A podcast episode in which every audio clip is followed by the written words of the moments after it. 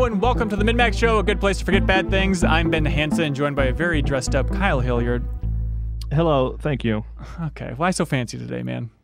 Uh, I stream on Thursday. When I stream on Thursdays, I wear a suit because it's it's weird and a funky thing to do. That makes me look different than most streamers. So it's Thursday, so I'm still wearing it. It's an ode to Funky Kong. Jeff Marchiafava is here. Hey! Welcome. And Suriel Vazquez. Hey! And then, oh my God, he's going to be a nightmare today. and then we have Blake Hester. Hello, thank you for having me. Long, long time fan, first time caller. That's very sweet. Yeah, he just called in. He's a fan who figured out the number on Discord. It's it's miraculous. We had to let him in. Yep. It's too bad Discord doesn't have a way to drop people from calls. Or the... We're panicking. We don't know what to do. Yeah. Uh, Blake is a former uh, Game Informer intern. Uh, when were you an intern, right. Blake? Uh, I will believe summer 2016. Okay, you were right. in uh, what we, um, no offense to anybody else, but what we call the Good Batch. Uh, It Yes. was a real dream team. It included Leo Vader as the video intern. That's right. That's That's right. Uh, AJ Moser Yes, and Haley. and yeah, sorry, I was kind of like just interjecting and taking your your lines there. That's the goal for today's podcast, is for you to take my lines and take my life. Uh, Blake, and now you have a podcast with them called Game Query with that entire crew. Yes, yes. Um, Game Query making sure all of us but Leo remain unemployed forever. um, Yeah, it's a cool podcast that we do. Uh, it started as like a way just for us to stay in touch because we, you know, formed really solid friendships over that internship. We, uh, it's like a weird satire of the video game podcast, kind of like Is that how you're pitching it? uh, sure, a very crass satire of the video game podcast format, but also we've like ventured into making our own zine and we do streams and charity events. So it's really fun. That's and, uh, awesome. And you had me to on. hang out with my best friends. Do? Yeah, you had me on uh, for a charity stream recently, and you had what should have been a dream come true. Where you had me on, you said, "All right, we're gonna do trivia. It's trivia about Final Fantasy VII, trivia about Twilight Zone." And trivia about the band AFI, and I Yeah. bombed all of them. And then I actually tried to jump out the window. Uh, it was a fun end to the live stream. That's right. And in my defense, we had a much better thing planned for your segment, but Uh-huh. Leo, about 10 minutes before we went live, said, Oh, I don't think we can stream Warzone. My computer can't handle it. So we had to rush to figure out what to do instead. Well, that's fine. Uh, now you're in the freelance world, and we have a lot of stuff to unpack with you in this episode Mm-hmm. of the MinnMax Show. Uh, we're talking about Ghost of Tsushima, uh, the new gameplay that was revealed in a Sony State of Play live stream. We're going to be talking about a surprising reveal from Nintendo, surprising win, maybe not what, of Paper Mario: The Origami King. Uh, we're going to be talking about I guess the reveal of next gen graphics with Unreal Engine 5 and a bunch of stuff that was actually running on a PlayStation 5, which is exciting to unpack a little bit here. And then uh, we love Blake, but the primary reason Blake is here is to unpack the remake of Tony Hawk 1 and 2, which Geoff Keighley was Yeah. gracious enough to gift the internet with this week. Uh, Blake, you are the world's biggest Tony Hawk fan. How would you um, explain that? How would I explain why I'm the biggest, the world's biggest Tony Hawk fan? No, how would you? yeah, how name, would you name four Tony Hawks, Blake. How would you like? There's to- Tony, Tony, Tony, and Tony. But how would All you explain your fandom and your level of fandom for this series? I don't know because like Tony Hawk's Underground, the first one, is my all-time favorite game of ever. Like Yeah. uh, year over year, it's somehow one of my most played games. Like in 2018, I probably played it more than any other game I played that year. Um, I don't know what it, what it is. There's like obviously some amount of rose tint and nostalgia to it because I really loved those games growing up, especially Underground. But they also are just they hold up super well. Like they're super great arcadey games to play, even 15 years on. Yeah, And I think like their place in pop culture is super interesting, and that kind of maybe is why I like them so much is their influence on a lot of the things I like outside of video games, like my taste in music or even TV or the skateboarding industry. right. So it's just like a series I have a lot of love for based on kind of its impact on pop culture and of course just playing those games. and it's also very fun. Yeah, but I like having you on because you're a little bit younger than most of us. Suriel, you're a young lad too. But in my mind, I guess a, an old man's perspective, it's like, well, Tony Hawk, you know, the early ones are absolutely amazing, and then your mind's like, Sure. oh no, Thug's the way to go, absolutely. So I love having this full Yeah. range to talk about. So how did you feel about uh, the big reveal of Tony Hawk's Pro Skater One and Two being remade, and when's it coming out? The end of this year, September, right? Yeah, I, I think it's in a few months. Um, I think it's cool. Like, it makes sense if you maybe ignore the fact that Robomodo already put out those games in the Tony Hawk HD collection. Okay, listen. but- Okay, that is the weird thing. It, it feels like it wasn't that Right. long ago, but you look and it's like, oh, it was 2012. They announced Tony Hawk's Pro Skater HD, which was kind of like, hey, everybody, we're remaking this, and the world got very excited. And then we played it and said, not so much. And then we played Tony Hawk Pro Skater 5 and said, absolutely not. And then now people forget, and it's just like What, this you cycle. In the mobile game? The I'm sorry, man? there's the mobile game, but the world just kind of forgets and it fades with time. And now they can have a big marketing splash out there being like, hey, Mm-hmm. Tony Hawk's back, everybody. Remember the warehouse? And it's like, hell yeah, I do. And the world is excited again. It's a beautiful cycle of the internet. I mean, I think like it makes sense on a few different levels. Like, there's the obvious nostalgia for the Tony Hawk series as people get older. Like, they want to revisit some of those games, but especially one and two compared to, you know, four or the Underground series, those games are harder to revisit. They do not play as well as you remember. I had to play one again last year for an article, and it's rough. Really? Um, Because I l- that was one of my favorite games. More than any other Tony Hawk, I played the hell out of one. and in my Yeah, mind, it's I- perfect. I don't want to go back to it almost. I, I think I'm a fairly competent Tony Hawk player at this point, and I struggle with one, like with basic moves. Um, so I think that's a big reason why they're coming back. But also, like weirdly, just skateboarding games are coming back. Like in the past few years, there have been a bunch of announcements. There have been a few solid, like solid skateboarding games that came come at, that that came out. Sorry. Yeah. Um, special shout out to Snowman who put out Skate City on iPhones. Like that team's awesome and that game is awesome. So it feels like a really good time, even if it's like a remake of a remake of the original game. I don't know. Yeah, it was weird. Like, I don't know if it was because there were rumors bubbling about Tony Hawk, but before this announcement even happened over the weekend, I finally downloaded Skater XL on Steam, which is in early access. It's going to be released, I believe, in early July. Um, and it is very much in that skate lineage. Also, Sessions, Yeah. Sessions, Wh- what is it, Blake? Session, I believe. Session, also very much in that skate vibe, a little more realistic. And Skater XL, as it stands now, I had a good time with it, but it's pretty bare bones. So I'm curious what it actually looks like when it releases. Hopefully, there's a killer soundtrack in there or something because it's kind of just doing technical kickflips in a parking lot at this point, you know, which Sure. still surprisingly fun. Yeah, I uh, I never got super into the like techie side of skateboarding games. Like I was always super into like the arcadey games more than like I I think I've maybe played Skate 2 for like a few minutes and bounced off it really quick. Oh, really? But like I'm also stoked that there is still an audience for that kind of game even if those aren't the specific skateboarding games that resonate with me a lot, you know. Yeah. Kyle, I assume you're a big Tony Hawk fan because you're a smart guy. Yeah, uh, I, yeah, I love Tony Hawk. I think my starting line was actually three, uh, and then I kind of went back and played one and two and four a ton. And I actually I like Thug a lot. Like I feel like Mhm. Thug doesn't get the respect it deserves. But there's actually Sure. like the weird thing about Thug and Thug Two is like weirdly compelling story. Like I wanted to see it to the end. you What? know? Sure, yeah. Yeah. Like they have a good villain, and like I, I like the reason I beat that game is because like I want to see what happens. Who is it? Like a Mm. cop that like It's threatens just you for like your idiot neighbor, right? Who's Yeah. just a total jerk. Eric Sparrow is his name, which is like it's just it's a terrible name too. But now I'm just now realizing that his name is like almost like Tony Hawk, where it's Yep. name and bird. Yep. Eric Sparrow. I never realized that. Boring name. Yeah. plus bird. Uh, the layers. but, uh, my- yeah, my- the the first thing I did after the announcement was which same thing a lot of people did is like, oh, I own Tony Hawk's Pro Skater HD for Xbox Live Arcade.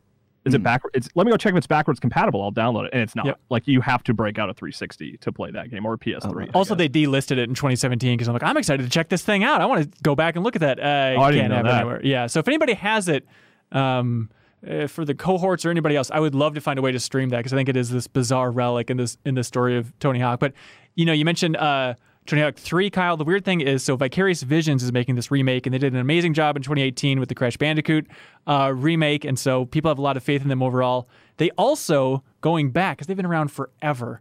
Um, they also were the ones that like ported Tony Hawk 3 and 4 to the original PlayStation and like Game Boy Advance. Like they have a history with the Oh. series. Who knows if there's any developers from back in the day they're still working on it now, but it's a good choice for the team. Um, did anybody check out the gameplay footage on Jack Black's YouTube channel?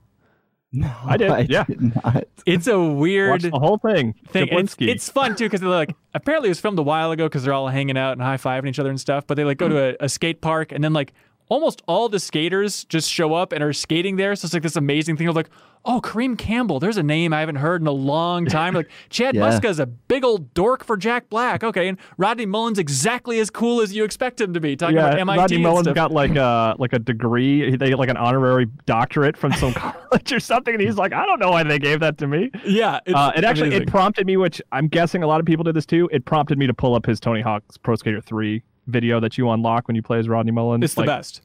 It's the best. It's unbelievable. Yeah, I, I tried showing my girlfriend that video recently. She's like, "Look at this," and she's like, "That's cool. Looks like a skateboarder." I'm like, "Looks like a skateboarder. Like this is the second coming of Man has an honorary doctorate. Yeah, are you kidding me? And he's doing it to And AFI sweating. song. It's amazing. uh, but uh, but the crazy thing about seeing that gameplay, then, not only that it was revealed on Jack Black's channel, uh, but just seeing how fast it looked. Like it, you forget that. Oh yeah, the warehouse is pretty small, and you're really booking it around there, like in the first Tony Hawk. And then also the weird thing is, they don't animate you getting up. It's just like, did you notice this, Kyle? Like if you. Uh, you bail is that what skaters say um, then it's just like this weird glitch and then the character is like standing up again like it has more of like a Yeah. abstract presentation for that aspect than i was expecting I, I mean, that's like an early ver. I mean, that's like a build from before the pandemic, even. Right. That they were playing. So, but I think I like that just to get you back in the action really quickly. I like it conceptually, you know? yeah you're not going to complain about the lack of realism but i'm sorry uh, jeff and Suriel, are you guys tony hawk fans is it just assumed that every smart gamer is a tony hawk fan Oh yeah, Okay. I I started with the I the first time I played it was like the demo that they used to have in stores, which was just ingenious because they let you play for like a minute, and after that you're like, oh, I have to get this now. Oh, I need yeah. to play longer than a minute at a time. yeah Uh, exactly but I, I yeah, I started with the original and played. You know, I probably ended up falling off around Thug at that point because there there were a lot of Tony Hawk games back in the day, but. oh yeah Suriel, yeah. do you have a history with tony hawk It, it was a, a game that I think was some. I, I I would play it at my friends' houses all the time. They'd have like different versions of that game, um, but I think the one I played most was was actually like Thug Two, and then uh, later on I played a lot of the the DS version of American Wasteland, which they called American Skateland. oh but I like that one because it was portable.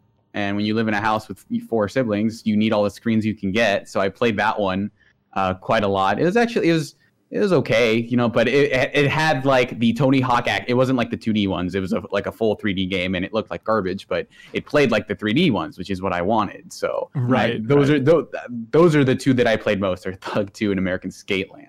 Yeah, that's bizarre. Uh, so with the remake, they're kind of bending the remake thing. It's like one and two, but they're still going to put the revert in there, which I think was three that added that. Is that what they said? Um, and then also like the manual from two will be in one. So the way they pitch it is like the tricks you remember doing a lot. We're gonna kind of re-engineer them into the basics, even for the Tony Hawk One stuff, which is cool to see. But Blake, is there anything you want from this remake in general? Uh, I mean, the thing I, I would have wanted is the updated controls or mechanics like the revert and manual for Yeah. it to be kind of like the complete package in terms of tricks. Outside of that, like I don't I don't think I need some like Final Fantasy VII style remake of the Thug story or Wouldn't it be anything. cool though. But it would. You never leave the warehouse. yeah. no, but it They're trying to stop Tony Hawk from. it would be rad though, and I, I assume this is the like uh the monetization scheme or whatever is to make DLC packs of like here's Tony Hawk Pro Skater 3 all the levels here's 4 here's Underground here's Underground 2 and then don't worry about Project 8 onward.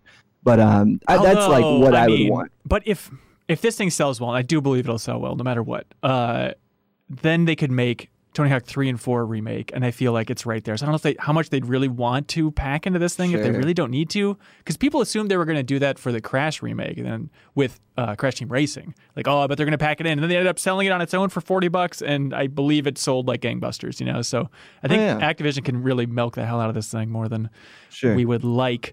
Um, I will say real quick, the Yeah. one thing I'm interested in is the the licensing around Tony Hawk's name for this, yeah. which I don't know if anyone's talked about it, like what Activision has the rights to anymore, but the agreed upon story about why 5 was such a disaster is it was rushed out because Activision was losing the rights to Tony Hawk's name. right. So I don't know if they have that again or if they just have the rights to Tony Hawk Pro Skater and they are able to republish that. But I'm super interested in what that could mean for possible future Tony Hawk games and whether or not there will be. Yeah. Okay. So you have an interesting history with Tony Hawk, uh, not the man, but the uh, the games, but then also Right. with uh, NeverSoft, the original developer. So you do a lot of freelance stuff. Yeah. You've written uh, a bunch of amazing articles for Polygon in particular, and so you okay. Walk me through this. You went to Montana and hung out with the founder of NeverSoft. One of the founders. There Okay. are three founders of Neversoft. It's Joel Jewett, uh, Mick West, and Chris Ward. And Joel Jewett is he was basically like the figurehead of Neversoft in their entire like reputation and company culture. He's kind of just like rock party dude.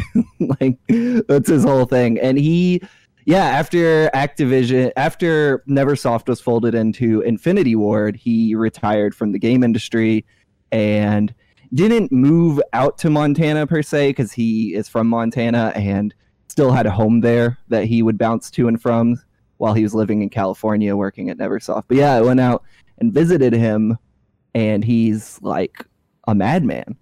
I, uh, Cool. He's he's he's an amazing dude. Like he's a super sweet dude, and his family is like very inviting and very warm. But he's also just like I don't know, Bear Grylls or something out there in the wildlands. Like within 10 minutes of meeting the dude, he's throwing me on speedboats. And at some point, I'm on like a four wheeler in the mountains during a hailstorm and riding, riding horses around these dangerous trails. Like he's crazy. Um, How? Okay, stop. Okay, this is the amazing thing. Okay. Uh, very few people would think of writing this story and then actually be like, you know what? I'm going to get on a plane and actually fly to Montana to sure. not I mean talk about the history of neversoft and the history of tony hawk but primarily for that kind of like experiential writing can you just talk about that process and why you think that's important to like go on a speedboat with a neversoft developer Um, it's a few things. I think I do need to say up front that this article actually wasn't my idea. Weirdly enough, it was my longtime friend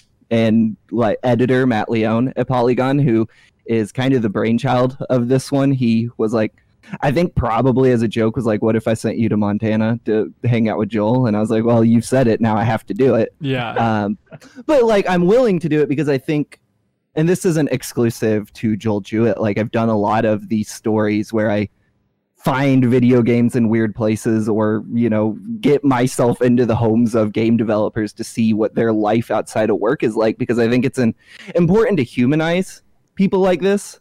Like Joel Jewett is probably pretty well known in our circle, but no one knows the person behind this like beloved studio and beloved franchises not that he made the games by himself he had a lot of employees but like it's it's important i think to put a face to company names like talking to joel jewett or talking to anyone from neversoft i've i've interviewed mick west and a bunch of the others Hmm. before so just like actually going there and showing like this is a human that helped make these things we love is super super important yeah like and for christ's sake add- you went to colombia to talk Mhm. to the founder of uh, rockstar san diego the red dead team Yeah. and stuff uh, but he has since left uh, but seemed like he was just living a life of luxury in Colombia and has an amazing house and like runs a restaurant. It seems so wild. Yeah, um, yeah. I mean, yeah. Diego was a completely different thing than Joel. Joel, you know, is like a high octane dude, but Diego is more maybe what you would expect from a retired game developer, where he just kicks his feet up and enjoys his beers and like hangs out. But um, yeah, I, I don't know. I think those stories are important. I, I've been criticized before for focusing on like CEOs of companies, which I guess is maybe a fair criticism. Um, but I also think it's important just to put a name behind any video game. And Joel Jewett is a fascinating person, and I think his story post Neversoft was worth telling. So Yeah. I did Uh, what did you learn about? You know, post Neversoft is great. What did you learn about uh, peak Neversoft? First of all, did you figure out wh- whose idea was that logo? That horrific, horrific logo? Yeah, I asked about that. I if I I'm, I'm trying to remember. I think it was Chris Ward, one of the co-founders, that made it, and probably the way Joel explained it was was badass. like, and that was it. Um, Also, the name Neversoft- is the name uh, just a dick joke? yeah, Okay, cool. yeah, yeah, yeah. Uh, the the story I'm told is that one of Joel's friends came up with it in his garage while they were drinking beers. So. Checks out. There you go. And i- i- if I'm getting my my lore correct on their business cards back in the day, was always hard, never soft. So yeah, you know, You know, it's what are you either a, do? it's either a dick joke or a joke about like you know partying hard or whatever. Right, right, right. To be Different fair- time in the industry. To be fair, though, MinnMax was also a dick joke. Yeah, people aren't picking up on that. There's a lot of genitalia jokes strewn throughout all Mm-hmm. of MinnMax's content, and we really need people to pick up on it. I mean, Uh, Sure. keep saying two ends and no one gets it. No one gets it. Uh, it's crazy. I when I went to um, Infinity Ward, like the last time I was there for the Modern Warfare uh, remake with Game Informer, it was that confusing thing. where We went for a tour of the studio, and it's like, oh yeah, this hallway is kind of the remnants of NeverSoft, and within Infinity Ward, the Call of Duty Yeah. developer, they just have like this hallway where it's all these skateboards signed by all the skaters and stuff. It's like this weird museum ode to the old days of NeverSoft. It's weird to connect those studios now. Yeah, I, mean, I don't I don't presume to speak for anyone that worked at NeverSoft or works at Infinity Ward now, but I have heard people talk in the past about how like that zombies crew at Infinity Ward, which I don't I don't know if they still have a zombies crew at this point. The lead guy left, yeah. Yeah, it, at some point it was made up of a lot of uh, Neversoft people, and it was described to me as like, oh, that's like the mini Neversoft still around there floating as these dudes making these wacky zombie modes for Infinity Ward's Call of Duties. Uh, yeah, which is honestly, I mean, who knows with Jason Blundell leaving, how much is going to stay intact? But that is one of the most eye-opening experiences I've honestly had in the video game industry. Of like, yeah, Call of Duty zombies, I get it, it's zombies. Some people like it, some people don't, whatever. And then talking to that team. Oh, I'm sorry. I'm thinking about uh, Treyarch actually. Uh, Jason Blundell left there. Um, that's confusing. But um, but at Treyarch then, just taking that deep dive into like, here's some of the zombies lore. Here's some of the insane things we've been doing. It is like this subculture within the Call of Duty community that's just overflowing and passionate and creative, and it's just Yeah. Easter eggs, and it's all just this elaborate puzzle. It's amazing. But okay, back on track, Tony Hawk. Um, new features, you guys. This time around with this remake, uh, they're adding like the Create a Park stuff, which is cool. Online multiplayer with like still all the old modes. You can still play Pagan Horse, all that fun stuff.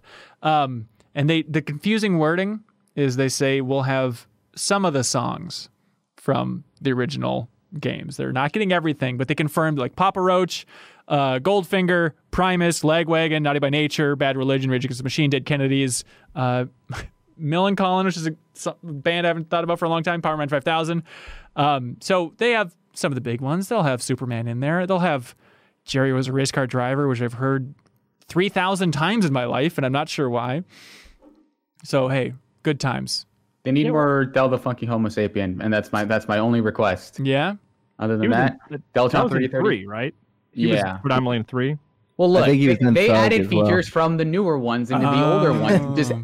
Make that one of those. There we go. I mean, I- why is music licensing so complicated? I mean, they have Call of Duty money. Can't they just throw money at these artists, or I is have it no just not worth idea. it to them? I, I think have no contracts are just like messed up in that they just don't account for this kind of stuff. So I guess. I don't think it's impossible, but just like I, I think it's just headache inducing more than like Yeah. no, it, it's more about it being not worth it than like oh this is impossible. Yeah. Yeah, like why would you not want to be in that game? Whether you're the, whether you're the person who owns the music or you're the band, like it just seems like a no brainer. I don't. It's I think the people that own the music, they don't care. It's some lawyer, you know. It's not. There's no passion involved or even knowledge of what this thing is. but it's money. Well, there's get like there's weird things where co- there you can get the rights to a composition of a song versus the master of it, and so that's like two different rights you'd have to buy to get an actual track in it. But also, a lot of those bands probably have shifted labels at some point, and it's like, where does the rights to this song or where does this album, mm. like, where does that exist? Is it on X label or Y label? And might be just hard to. It's kind of like the No One Lives Forever story that came out a while back. It's like who actually owns the rights to whatever Papa Roach song they're trying to get in there, you know? Yeah, absolutely. Yeah. Re- remember when games used to just let you add your own music to them? No, that's a Like legend. the, Uh, no one the recalls. Xbox thing. I don't know why they don't do that anymore. I know. The PlayStation has a s the Spotify app you can play Yeah. over Was it dangerous your- driving? Let Yeah. you I think import all your Spotify playlist. I, it's also a universal feature. Like you can just play Yeah. Spotify over any game at Yeah. this point. Just there- you can just put headphones on and listen to other stuff while you're playing the game. Mm, That checks out. Works out for us. I only No listened to licensing. Millen. When I played Red Dead, I only listened to Millencolin. That's really smart, man. That's really smart. It made a lot of those moments maybe not resonate as much as Rockstar thought they were going to, but it worked out for me.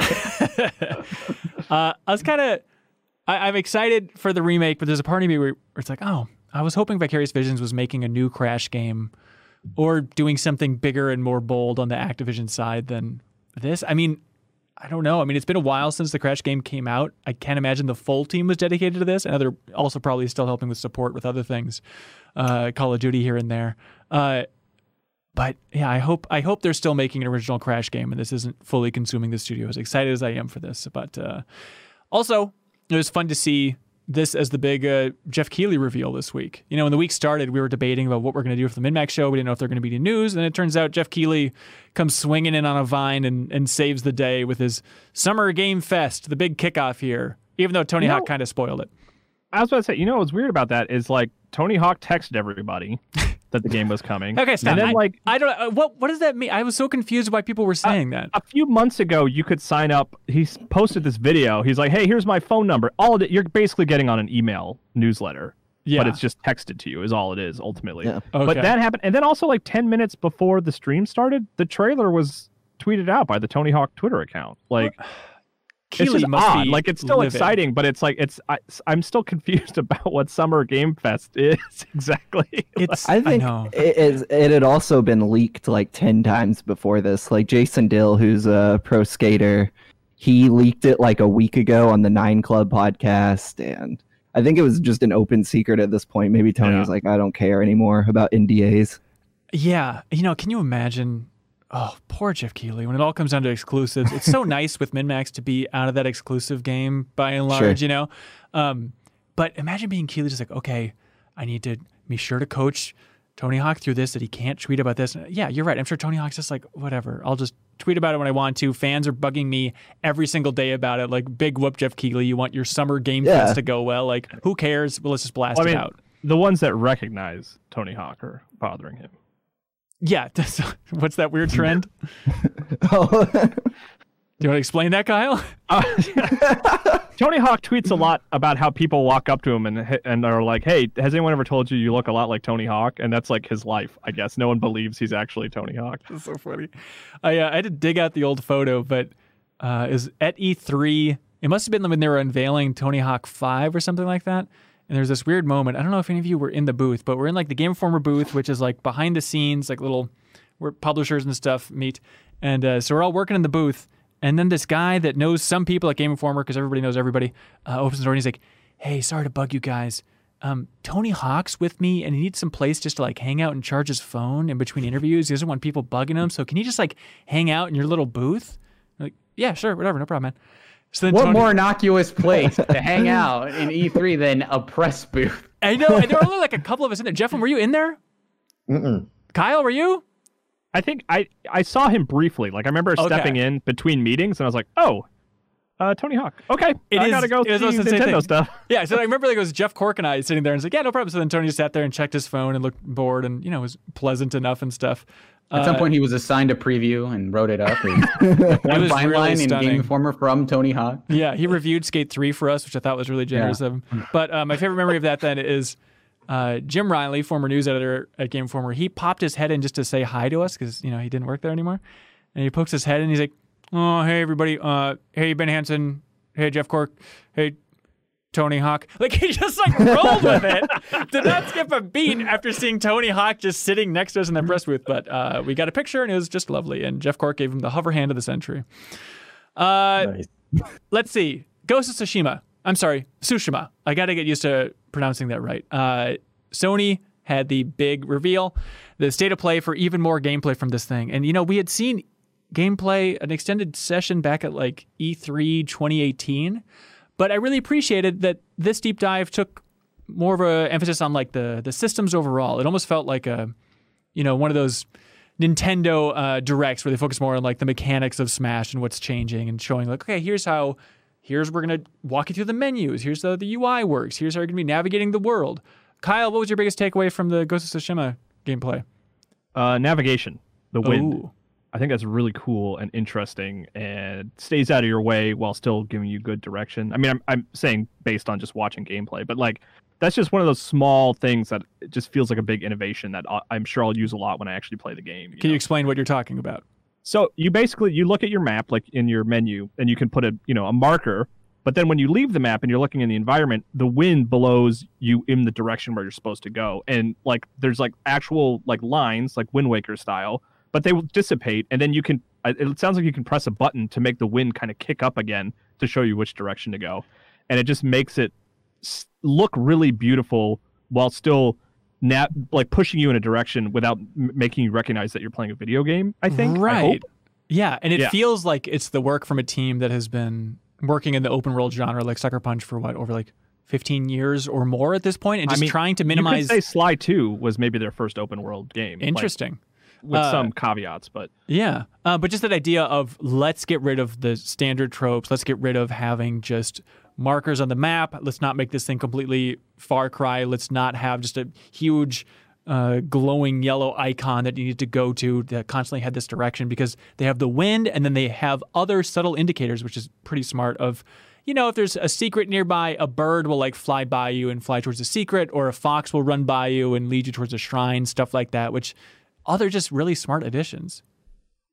Uh, Yeah, and it, it gets rid of it gets rid of you know always having a big glowing yellow line that you're Right. following the other the entire time, or having to have a mini map up just so that you can see where you're going. And I'm I'm sure I'm sure that's something that designers hate even more than us gamers because they're the ones creating this absolutely beautiful world. It's kind of like the whole problem with detective vision in so many games where it's like we made this beautiful world and you're going to look through it in this infrared for 90% of the time that you're playing because you have that practical need of figuring out where you're supposed to go. Yeah.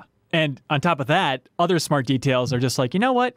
Uh, there's not going to be a big animation for picking up things, for grabbing ingredients like dye, so you can customize and change the color of your wardrobe, stuff like that. It's like you can just grab it and it'll automatically pick up, or you can even be on the horse going by a bunch of trees and it's like, bam, now I've got this tree ingredient and I'm going to keep on rolling through. Yeah, see, I'm not as into that because I, Ooh. I I like What? It, it. Definitely hints at like yeah, they're they're doing a lot of streamlining in a lot of interesting ways that I think like for better or worse like make it so that you're constantly just doing that flow. But I think that one specifically is a thing where it's like okay, well then then because there's no like friction to you picking anything up, there's no real investment. Like why wouldn't you just smash the R2 button as you're running through the world and just like sort of passively pick up more resources? So it doesn't feel like an interesting decision to just get more stuff. It's just like as you're rewarding, you're just sort of casually uh, amassing more resources that you're probably gonna end up using to craft new armor and stuff. So like I, I know I like end up appreciating animations. Like I, I like that in Red Dead every time you killed an animal, you had to, you had to invest in the animation of slicing it open and looking at it, even if it was kind of gruesome. So that that's definitely a thing where it's like it, it feels like they're doing like to something like Sekiro what Horizon Zero Dawn did with like a lot of the hey, let's just make it easy to go wherever you want to go. Let's just cut out a lot of the like quote unquote rough edges, which I think can actually be some interesting like uh, friction in terms of how you explore the the world. Uh, and I like that that they're kind of making a lot of that exploration more um, kind of le- less about looking at a mini map. But then it, they also have the thing where it's like you can eh, when you're near something, it'll just say like, "Here's an undiscovered location that we've pinpointed on your map, and you can just go to it." So that it feels like they're kind of dipping their toe in like, yeah, let's make it a little bit more natural, but let's not go all the way in terms of giving you a making this world a thing where you're constantly kind of poking at your curiosity because the moment that there's an icon on the screen and you're going to it, you're beelining it. Like you're not Yeah. like you might see the fox on the way there, but it's like okay, well, uh, okay, and fox has been noted. I'm going to this location first, and then I'll check out whatever the fox thing was. So like there's it, it feels like a refinement of uh, a lot of traditional like open world games. Um, but I guess ha- having not seen a lot of gameplay of it, I didn't have a good idea of what the game was, Yeah. and it feels like it's met like a like a it's met like the bar that I kind of expected. But I wasn't I didn't see a lot of stuff in that demo that was like super surprising. It just felt like okay, this will be a cool game that I'll play, but I'm not seeing like I'm not seeing why this game really stands out among the open world crop. I think the setting. I mean, it's Yeah. the setting alone, and people are There's so a lot of that, and then like the aesthetic touches and stuff like like being able to play the game in Japanese, which I think is really cool. Like the game looks, you know, it has that kind of Sony first party polish of like every like the way the wind blows, and you know a lot of the animations and the fights and stuff. That stuff all looks really stylish. But I guess I was kind of expecting like um, something that was like, oh, this is this is kind of like the the, the hook that everything hangs on, like gameplay or structure wise.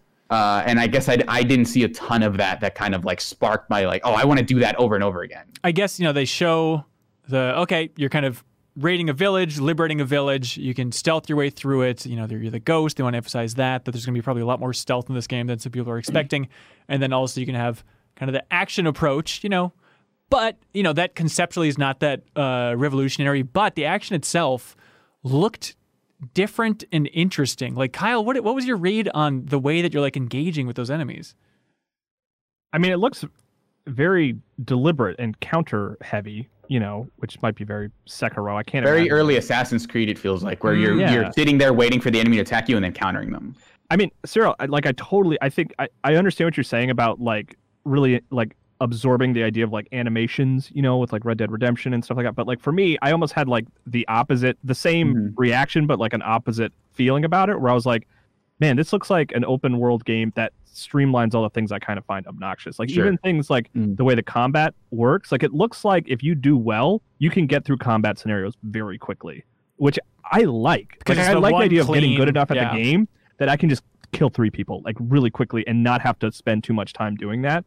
Um, and that's kind that's to your question, Hanson, about the combat. Like that that was my takeaway is like if you're careful and calm and you know old school Assassin's Creed approach to it, like you can you can kill a lot of people quickly without having to get muddled down and like trying to do a bunch of combos and stuff like Yeah. that. You know, I like the look of when it would slow down every once in a while. Uh, it's like, oh, it's nice to have that single player game where they really lean into that a little bit.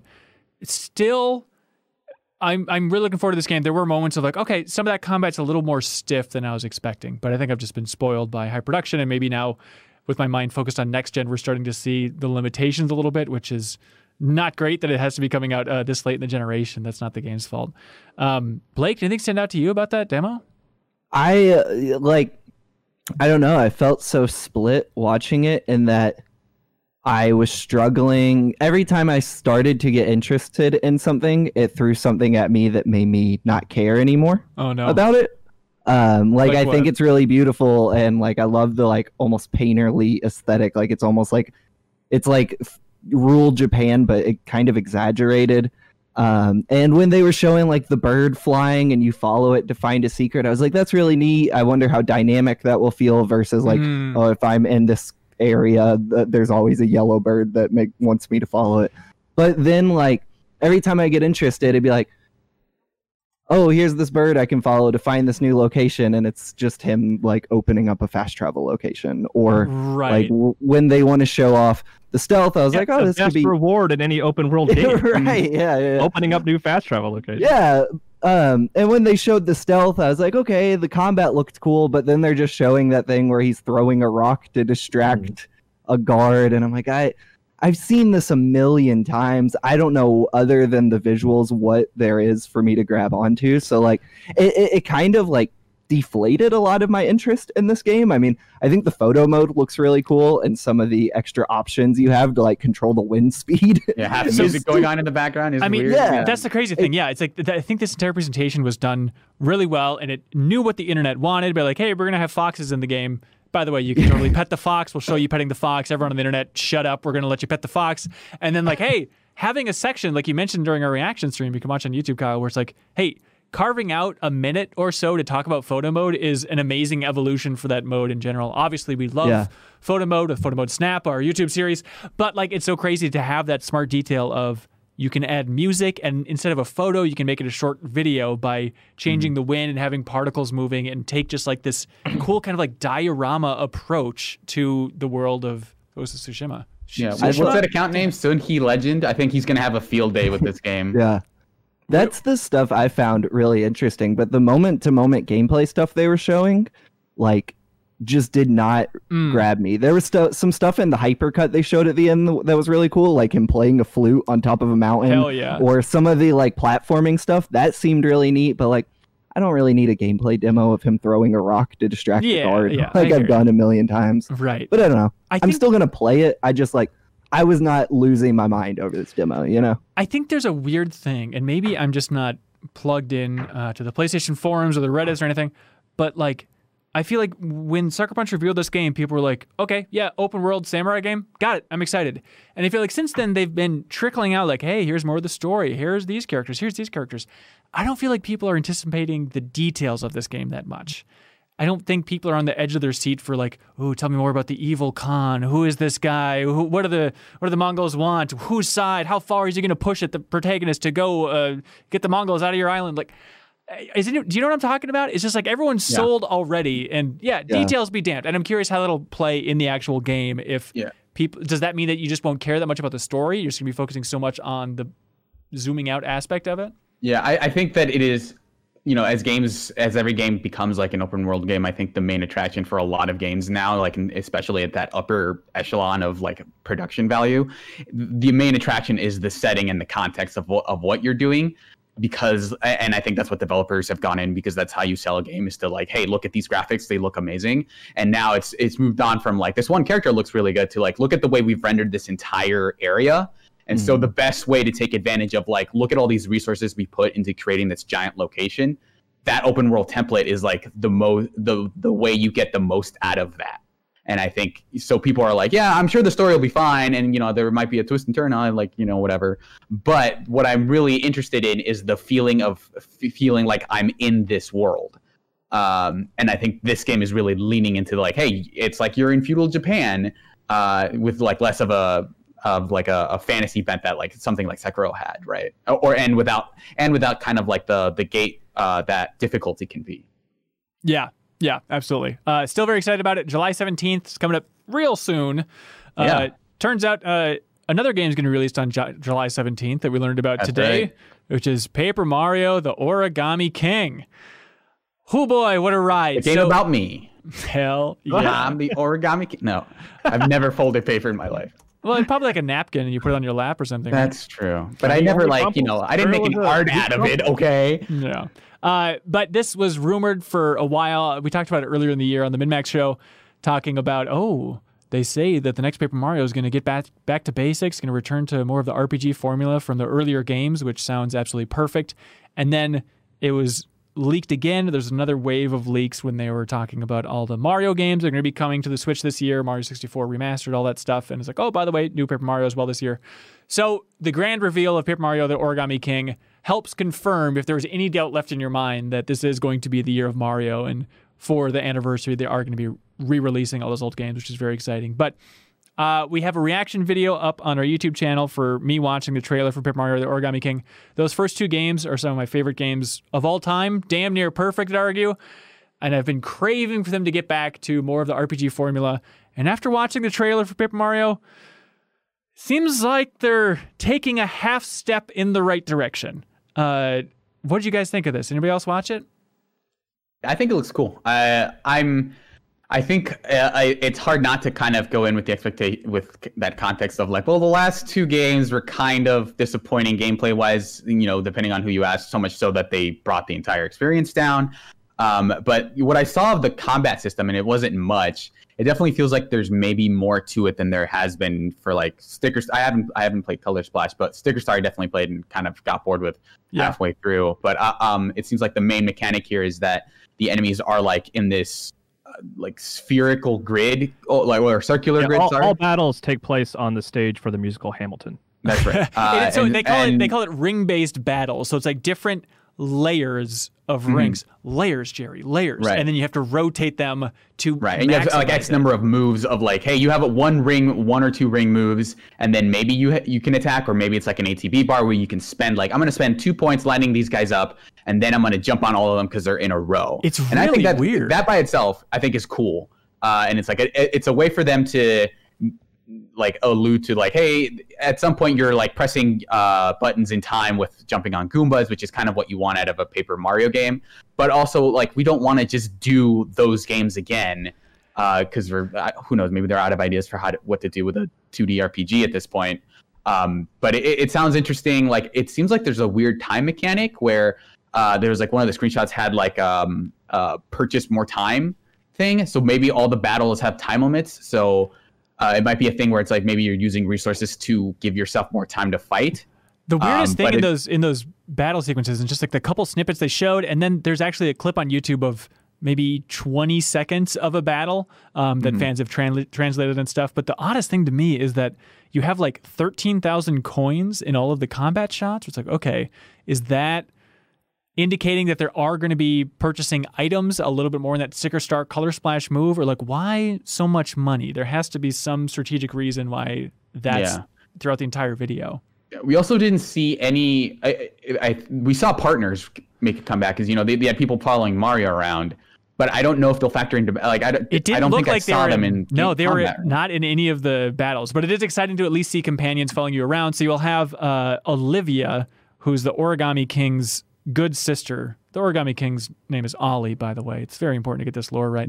Um, and so it's like, okay, Olivia will be following you around, and they have like a Bob I'm following you around, which is exciting to have other characters other than MFing Toads in Paper Mario because, oh my God, they have driven me insane the last couple entries, and a lot of that if you go back and read a very fascinating Iwata asks, I believe it's for the Sticker Star um, release, but they talk about how Miyamoto had intelligent systems course correct and get away from the classic RPGs with Paper Mario and steer towards this funky hybrid where it's basically formatted like an RPG, except very few new locations and very few new characters, and also progression doesn't mean anything, and all of your moves in combat basically use an item, which is just like the grossest feeling in an RPG overall.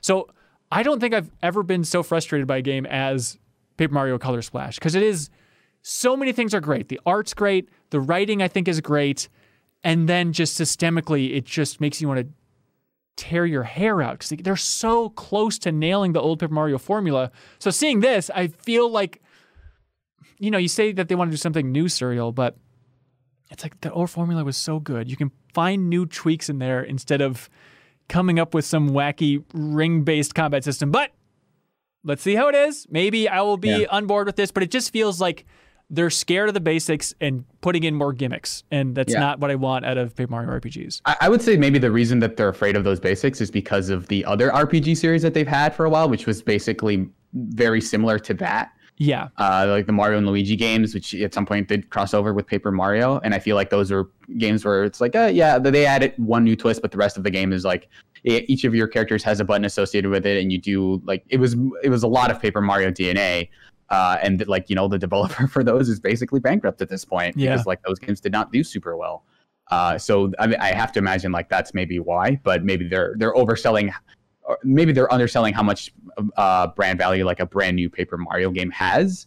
And like, like I think people w- would at this point be really satisfied with like if they just made a, a, a like a direct sequel to Thousand Year Door. Yeah, absolutely. I mean, RPGs are selling well on Switch. I have to imagine. I feel like that audience is there, but still, we'll see how it goes. Uh, also, they mentioned on their site that out of battle, Mario can use the arm extending 1,000 fold arms ability in specific spots to interact with the landscape to pull, peel, hit, and more.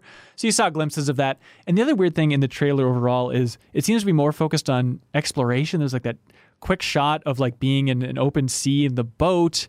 Uh, you're like in a uh, a boot that's also like a car. It seems to be more open environments, which is weird for a Paper Mario game, Yeah. which is all about you know 2D characters and kind of this little kind of cutesy boxy arena. So Did you see those freakishly human toad uh, drawings in the background of one of the levels? Yeah, so it's like the Egyptian looking level, and it looks like the prehistoric toads or pre I don't know. Is that what you call Egypt? Prehistoric? Not quite. But anyways, that they're just like super elongated and weird humanoid toads that the internet is uh, freaking out about, and I'm sure they're getting Rule 37 to hell right now. Not okay. Uh, sorry, sorry, not to interrupt. It's Rule 34. 34. Oh, I'm talking Thank about you, 37 though, which is even raunchier. See, this is why we have cool young hip people like Blake on podcast to correct every faux pas we make along the way. I Uh, can only correct when it comes to cartoon. Never mind. Uh, anyways, Paper Let me, Mario, Right, let me jump out of the poll before I dig it at all. beautiful. Uh, all right. Also, this week, Geoff Keighley got back on the stream and said, "Hey, get ready for this revolution." And then Epic just kind of tweeted it out before the stream started as well and, and ruined it. But uh, it was the grand reveal for Unreal Engine 5 and next gen graphics, technically running on a PlayStation 5. They emphasized over and over and over again. Uh, let's see, Jeff, did you watch that thing? I did. What'd you uh, think? It had popped up randomly in my YouTube feed, and I I didn't. How early did they announce that this was coming, or was this just a complete surprise to everyone? I think Keighley was saying we're going to have a reveal or a stream on Wednesday. And- yeah. Yeah, and he said that it was one of the most important things of the summer, which I which I really shrugged my shoulders at a couple days ago. I was like, all right, we'll see. But then it was like, oh, all right, well, this is PS5 gameplay in Unreal Engine 5. Like this is this is the future of games. I mean, it honestly is because a lot of people are going to use Unreal Engine 5 moving forward. Yeah, and and my my big impression that, you know they had uh, a couple guys talking about it, you know what their design hopes were for it and everything. I was like, okay, you know, when are they going to start? Ty-? I actually skipped forward to the gameplay, and then when I started seeing what was going on, I went back and watched the entire thing because it it does sound like a legitimately some huge differences in how they are how the engine is handling graphics and and uh, you know polygons and Well, whatnot. Uh, triangles. We call them and triangles. lighting. They Yeah, emphasize triangles everything's so triangle much. now. Yeah, and they're like, we have triangles as small as a pixel. And it's like, okay, I'm not smart enough to fully understand uh, the power of that, but they seem very excited about it. And they had, you know, fun code names for all these things. Like, okay, we had nanite for limitless geometry, lumen for lighting, Niagara effects are so the bats are aware of each other and other things are aware of what else is happening within the AI.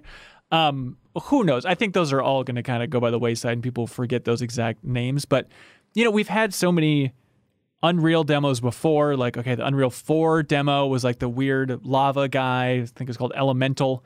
Um, and then even like the Samaritan demo, which is kind of like Unreal 3.5 that we went back and watched not too long ago.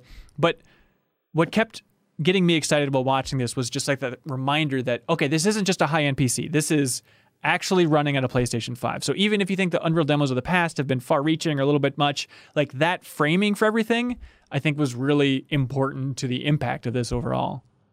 Yeah, and and I think the you know the interesting thing is that they were talking about how essentially, and who knows when it starts getting into other developers' hands and everything, but they were talking about that the engine allows people or developers to get rid of the idea of levels levels of detail that kind of pop in and out based on how close you are to things, because apparently all these billions of triangles will just sort themselves out.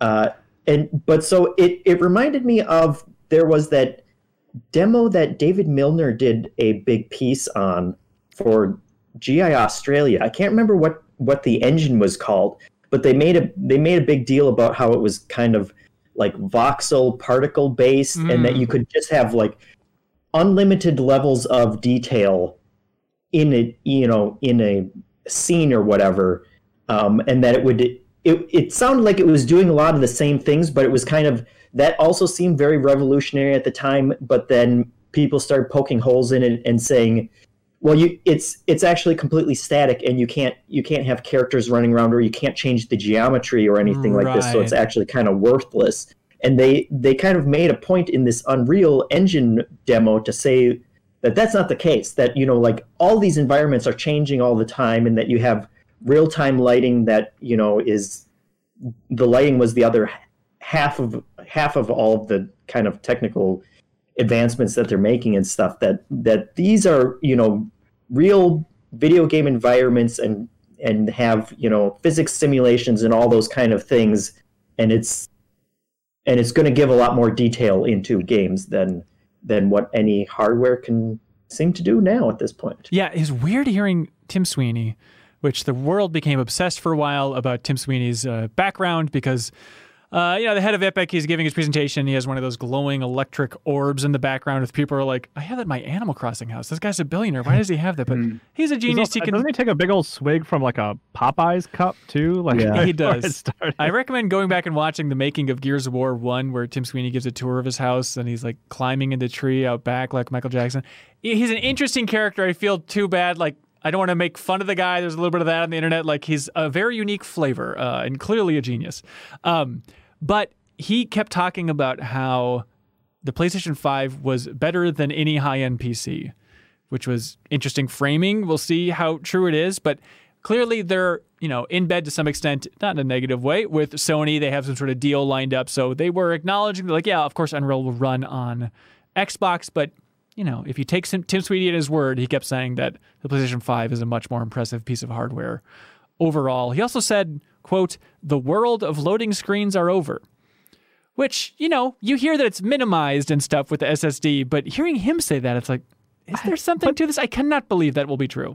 Yeah, and in the demo, there's a whole sequence of her shimmying her way through a cave, which is like classic loading screen hiding. Ah? Kyle. Oh, contraire. Uh, Oh. Somebody was complaining about that on Twitter. Uh, I believe it was Jeff Grubb, um, who you had on your podcast recently, right, Kyle?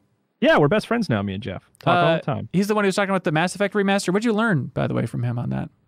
Uh, I mean, basically that it's coming.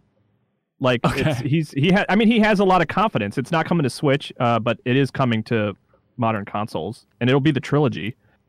Cool. Um, I also I talked to him today. Quick aside, uh, Pikmin three remastered. He also says it's like launched What? for Switch, and we should see that pretty soon too. Oh, okay. It's a weird thing Yeah. where like now that the directs seem to be thrown out the window uh, because of COVID, the releases are just popping up here and there. But uh, Yeah. again, one more time for people interested, what is the name of your podcast where you talked about that?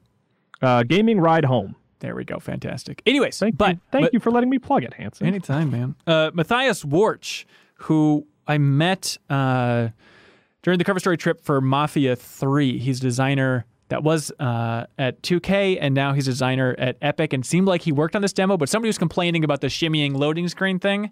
Uh, and Matthias says that is not a streaming corridor. It's just there to show close up detail. That they had no other way to conveniently show the detail, but he would say that though. he would. I mean, the entire demo, we should probably acknowledge this. It looks like next gen Tomb Raider. Like, it is insane yeah. how it just looks like a Oh. Tomb Raider game. I mean, I, I instantly took, I guess, with the last 30 seconds and like made like a short video to tweet it out. It's incredible. Like just jumping off of that cliff and flying and like running along the walls, like awesome. Like it's it's funny because those past Unreal demos looked great, Yeah. but it was never a game I really wanted to play. I was like, oh, it's impressive visuals, but this one, I'm like, I want to play that. Like that running flying sequence looks amazing. But they did emphasize this is not a real game. This is just Not a demo. real game, no. Please calm down. We're very busy with Fortnite, which they mentioned that in 2021 they're going to transition over to Unreal Engine 5 because 2021 is when the engine will actually be released. Um, but And and also confirmed for PS5 and Xbox Series X, which is like oh yeah, Fortnite. assumed, but at least they had a blog post that was like, "Yes, it is coming. Everything you've bought will transfer over. Don't worry about it." That kind of thing. So- Right, right. Remember, I feel like it wasn't that long ago where people were like, "Oh, I don't know if people really need Unreal anymore. I mean, Unity's really stepping up in a big way. And now it's just on every front, Epic is killing it. Like, I even had this weird realization this week of, you know, seeing what's in the Epic Game Store and having this weird feeling of, oh, well, I assume this game's good because it's in the Epic Game Store, so I'll just play it. It was, um, what was it called? Oh, Before We Leave, which is like a city building game that it, it turns out it was surprisingly solid, but just they've curated such a good experience there. I understand people are still bitter about it lacking some features compared to Steam, but Epic is just and also killing at it. the time of this recording, I mean, we're live. I Yeah. believe it's still down because everyone was trying to get a free copy of GTA 5. Oh, but yeah, but they're still giving away a free copy of GTA 5. I mean, it is Yeah, just yeah. unbelievable. And so I saw um, a developer, a developer that's working on Skatebird. You following Skatebird, Blake? I am Megan Fox. I There know exactly who you're talking about. There we go. Uh, she tweeted out and says, "Why is my entire game feed, game dev feed, not screaming about how Unreal Engine 4 is now free to use until your revenue passes one million dollars? That is holy geez, good terms. Like holy geez." Uh, and then Dana Cowley from Epic says we want to make it even easier for independent game developers to succeed with Unreal. So now, instead of a five percent royalty after your game earns three thousand per quarter, you owe Epic nothing until your game earns one million dollars, which is again, just another good person epic. And they have those amazing publishing deals uh, lined up with you know the developers talked about before, including Remedy uh, and your beloved beloved developer developer Kyle. What was her name again? Playdead. Playdead. Thank you.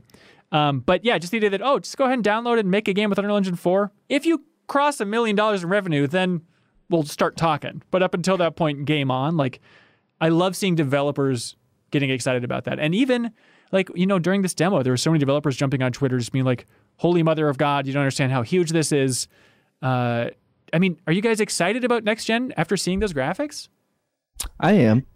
I think like I think it was a cool demo. I have no clue what they were talking about at any point in that demo. Okay, so, Um, so, so the triangles, they're everywhere. They're just Like the- literally just all triangles. They put pretty stuff on screen and I was happy, Yeah. but I have no clue what they were saying. But like I think they I think they like none of this like the business deals are going to affect me in any way, but I also think it's cool to see like Epic invest in small developers in that Yeah. way and like distribute this certain amount of goodwill and good faith and you know putting money in their hands that they might not get through other platforms but also just getting out there on Geoff Keighley's stage which is by and large usually like one of the biggest most visible stages in the game industry and putting out something that was developer focused and being like look at this. This is what you are going to have. And the Unreal Engine is like it powers everything from it powers like Persona 5 and I don't think it's the sole engine of Persona 5 but it's behind a lot of interesting weird games you Final might not Fantasy expect. VII remake. Uh, the sequel might be Right, Unreal Engine like- 5. it's behind a bunch of interesting games and like a whole big swath of different genres. So I thought it was cool that they got out there and put all these tech specs out there that dumbasses like me don't understand, but like plenty of developers were probably like super excited for. And Yeah. it's cool that they put it on like Geoff Keighley stage, getting it in front of way more people than I don't know, maybe even Epic live streaming it themselves would see. Well, yeah, and it's crazy to think about. I mean, I was visiting Epic for like the reveal of Unreal Engine 4, where they had that Elemental demo, and uh, Matt Bertz was there and wrote a big feature in Game Informer magazine about it. But just thinking about even that era and how they unveiled Unreal Engine 4, which was like, all right, let's get Mark Rein in here. And yeah, he's a he's a hmm. hoot, but having him talk on camera about the power of Unreal Engine 4 and then developers like this is why I'm skeptical about some of those like the nanite and lumen like they're I know lumen is another term for you know lighting overall but just like their words for these situations why I'm skeptical that that'll really carry on is like you know with Unreal Engine 4 their big talking point was Kismet the Kismet tools for Unreal Engine 4 which was going to let small developers create creative games faster than you could possibly imagine. Basically, they were pitching Unreal Engine 4 in the early days as uh, dreams of just like, oh, plug and play. You can create a game, get it out the door. And I feel like, you know, I'm sure there were great tools the developers took advantage of, but that wording never really caught on. And then, like you mentioned now with Unreal Engine 5, just get out there and Geoff Keighley front and center, and developers are getting rallied. So it seems like a Yeah. very smart reveal overall. For sure. Uh, cool. Let's see what else is going on. This is an exciting week, y'all. Yes. Yeah. Love it's it. insane. Thank you. Uh, let's see. Uh, Jeff Marchiafava, Hey, you wanted to unpack some tabletop recommendations? Oh, uh, yeah, I had I had one more because um, I went on an extended weekend kind of thing up north, and so I packed a bunch of board games for my wife and some of her siblings to play, and we ended up only playing one the entire time Uh, because people were so psyched about it. Uh, and it is called The Crew, which you can see here. It's a wee little game, uh, but basically it is a co-op trick-taking game. Trick taking? Yeah, yeah. So if you know like uh Hearts, the classic card game, I've never played it. it's it's kind it's kind the idea is that you will everyone will have a hand of cards uh, and you go around in rounds and each person will play one card each turn. And so you, you have different suits or colors of cards. And so basically the first card that plays it determines the suit for that hand and the person who plays the highest you- if you have to play the color that that the first person plays if you have it otherwise you can play a different color from your hand. Uh, but only whoever plays the highest card for that hand gets all the cards. Is this the crew or hearts that you're talking about? this is both. So so basically uh, the crew builds off of that idea except it's a co-op game. Usually usually the winners de- in a in hearts the winners determined by how many how many hands that you take whoever whoever takes the most hands of cards.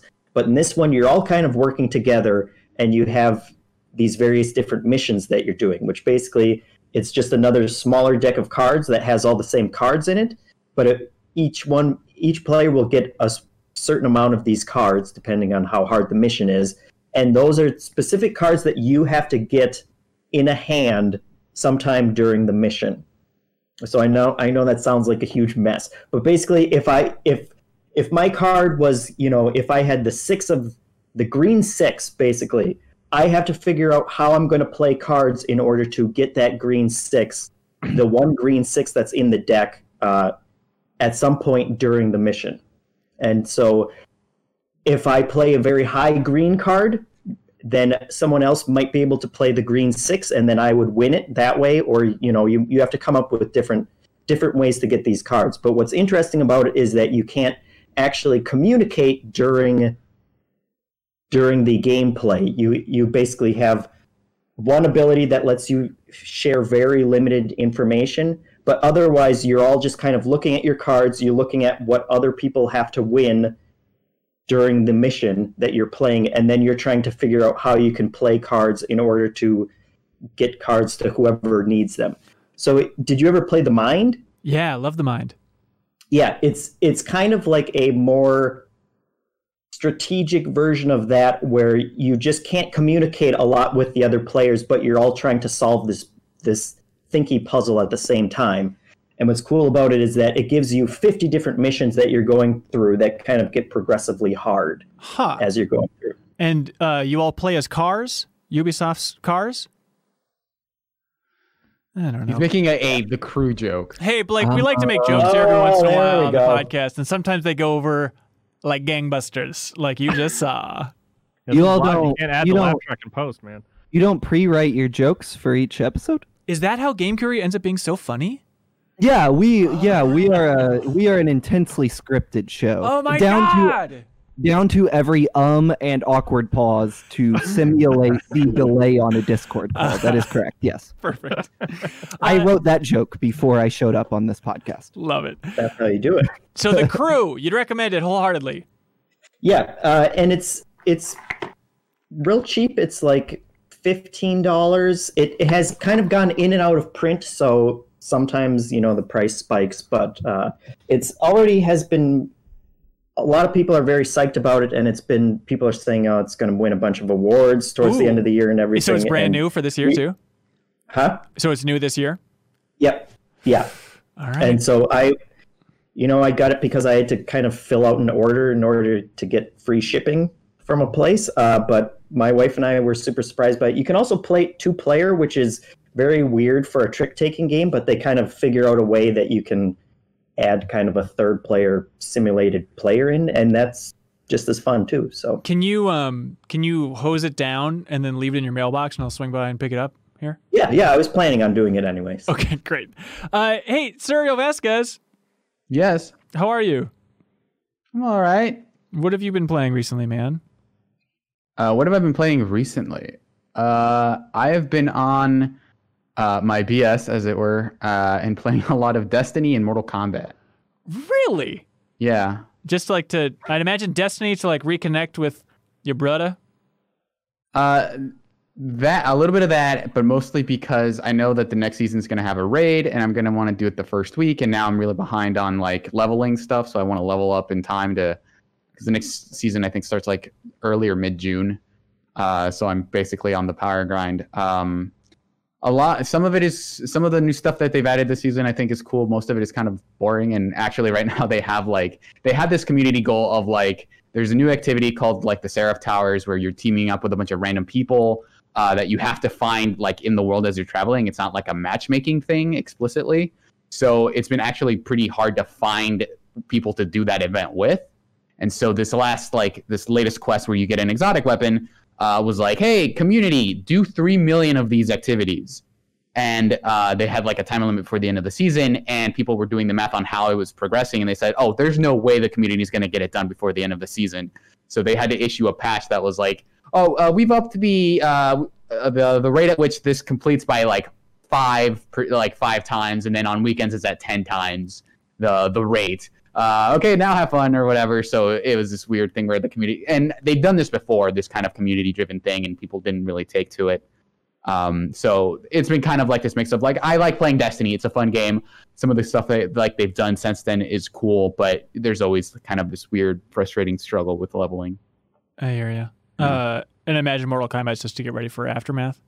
Yeah, I've been I've been I've been learning Sindel, who is one of the one of the DLC characters. She's pretty cool. I'm ha- it's fun learning like you know various fighting game things. But I think what I like about Mortal Kombat specifically um, is that they have a really strong loop uh, in terms of the Combat League, which is their ranked thing. So you go in and they tell you like, hey, for the season, you know, play X number of matches and we'll give you like a skin. Uh, you know, play five matches today and we'll give you some like currency that you can use to buy more skins. And then they'll have different challenges like land X number of throws over the course of the season. Uh, and so that that's been getting me to like motivate me to play uh, like you know for about an hour or two a day. Uh, and it's been and like the, the game itself is really fun, so that's cool. And then you can go like while you're waiting, you can like you know because I, I I play as Sindel. Uh, and I hadn't played in a long time, so I didn't have any outfits for her. And you can go into like the single player stuff, like the Towers of Time stuff, to get more single player skins. And so that like all these three things kind of feed into each other. And like I've been thinking a lot about Mortal Kombat stuff and wanting to play a lot uh, pretty recently. Yeah. Uh, have you had a chance to check out that SNK Gals game on Switch? Uh, yeah, I played a little bit of it. I think it's it's a port of an old uh, Neo Geo Pocket game. And it's a weird thing too, where they like they simulate the entire Neo Geo on the Switch screen, so it just looks like a Yeah. bizarre recreation. Yeah, so it runs on the original at the original like aspect ratio, so it's like really actually really small on the screen, especially portable. Yeah. Uh, and it's weird because like that that screen is actually interactive, and that if you want for some reason, you can press the buttons in that visual and the analog stick and actually do all the motions and stuff. Um, which is kind of neat, but like as a fighting game, it seems like it's all right. Like I did like for a portable fighting game from around that era, from like the the, the late '90s when it was like a novelty. It's okay. I don't I don't think it's anything like too crazy. Um, but you know, I, I messed around with it for a couple hours and did a, a few combos, and I had fun with it. But Yeah. yeah, it's like any it's a, it's what you'd expect out of an eight dollar fighting game at this point. Okay, just a smaller, weird little compact thing. Mhm. Um, hey Blake, can you help me with something? What's up? Uh, my dad, my estranged father. No, he's very de-estranged. He He's reached very out. strange. Strange. Yeah, he's, He's very a- strange. Yeah, so Doctor Strange reached out to me and he said, Hmm. "Hey, uh, we have a neighbor who has a pinball table Okay. that he's looking to sell, and it's like a royal flush pinball table." It, it- Right. and it's in pristine condition. My dad sent me video of it running. It's the noisiest thing you could possibly imagine. Mm-hmm. And I'm not a huge pinball guy, but I've always been curious about it. It's like, God, it'd be fun to have a pinball table at like kind of our, our lake place, our little cabin and the lake, which is really just like a garage that has a main machine in it. But it's like, it'd be cool to have a pinball machine next to it. How much would you realistically pay for a sweet pinball table from like the late 70s, the Royal Flush pinball table? I own a pinball machine from What? the late 70s, and I would pay people to take it from my home. what are you talking about? You own a pinball machine? yeah, yeah, yeah. What it's the it's hell? my da- What are the it's my dad. Well, uh, it's my dad's old pinball machine, but um, it's uh, it used to be in the basement of my parents' house, and it's the loudest thing ever. You don't want one of those things. It's an old like Atari uh, digital pinball machine from the late '70s, so it projects the digital display onto a mirror up at the like uh, cabinet face. Yeah. Super. Um, I would pay someone to take that from me. I'm I'm warning you now Really? it's too noisy for the home home setting. Is there It's like a curse, basically. It really is. Like it used to be at my parents' old house. And uh my uh, in high school, my house was like the party house and I had a pinball machine so people would just play it at all hours of the night no matter who was sleeping. You don't want that. I'm telling you right and now. And there's no way to like just pull out a little cord and shut it up for a little bit? Do I need to be uh, some expert on electronics just to mute this thing? Well, this, but yours is like a, a standard pinball machine, right? Yeah. So you're still going to be getting the cl- clicking and clacking of There's the a ball clicking and and the clacking, paddles. but there's got to be a way to turn off the bells and stuff, don't you think? Yeah, you don't buy it. Yeah, but I think I I, think it's a good want way to turn it off. is To not That's have yeah, it's a mute Well, button. I was the tough thing is like how much is this thing worth? What's what should our starting price be? What should the range be? Because my dad's like, oh, I'll go in on it with you. That seems fun. Because you know he's very sweet. He's like, oh, your your nephews would like it. I'm like, yeah, but Dad, we already have a main machine out there. Like they have everything they could possibly want. Like a pinball machine versus that. Like you know, let's be what if you here. just get uh, one of those pinball games for the Xbox? That's an option. Uh, That'd be okay. But anyways, I, try I to think I botched this question. No, no, you did a good job. You're much more informed than I ever could have imagined. You- yeah, you're much more qualified than I did think Hanson was, was yeah, I just wanted a weird one into out the so I could monologue about uh, pinball machines. But like looking around online, it's just a mess because like there's Yeah. no idea of where these things are at. I couldn't find really any reliable ones on Craigslist or eBay, and so it's like just reading through forums where people would be like, "I would pay three thousand dollars for a Royal Flush table." Is that what we're talking about here? Because like the Jurassic Park table is like six thousand dollars. Like these prices are absurd. It's really weird too, because one time I looked up to sell this pinball machine I'm just stuck with, and it go no one will buy it. You can't even find a price. Like no one wants it, so I can't even get rid of mine. It's like there's no in between for these things. Yeah. Well, Blake, I think the one thing we can leave this conversation with is that there's no easy solution to me wanting a pinball table and you desperate to get rid of your pinball table. So I guess we'll mm-hmm. just have to move on. Hold on, wait a second. What an unfortunate crossroads. Hold on, wait. Now Hey, the, the gears are Blake's. turning. Yeah. What do you got? I have a pinball machine. You do. Yeah. We already. You have a vacant spot in your lake garage for a pinball machine. I am dying to own a pinball machine. Yeah. Why? I will if you drive the 13 hours to my house in Kentucky from Minnesota, I'll give you this pinball machine for free. You could do that today. You could literally do it That's today. it. We're taking Forget MinnMax on the road. Go, go, Hanson. Ah! That's how you get in your car, right? Dive into the wall in the basement. Okay. well, uh, the, the door's sealed shut, so I have to jump in the window. in order- uh, Kyle, do you know how this whole thing operates? Is it a Patreon Hanson? Hell yeah, it is. Patreon.com slash minmax2 ends. That's how we keep this whole indie trainer rolling. Woo, woo. So thank you for your support, everybody. Um, we will have future deepest dives in the future. Uh, we've wrapped up Final Fantasy VII Remakes discussion, but it is the best, most thorough discussion about that game on the internet. Ended up recording that bonus episode where it's all about the game's ending and where we predict it's going to go in the future, which was very fun to do, but obviously we missed Kyle and Jeff on that discussion. Uh, so hopefully we can have you All in right, the you made future. fun of us the whole time. Just a little bit. Just made fun of you a little bit. Uh, but for uh, upcoming deepest dives, we will reveal what we're doing. Right now, the plan is to do like a, a quick one off, which should be interesting and timely.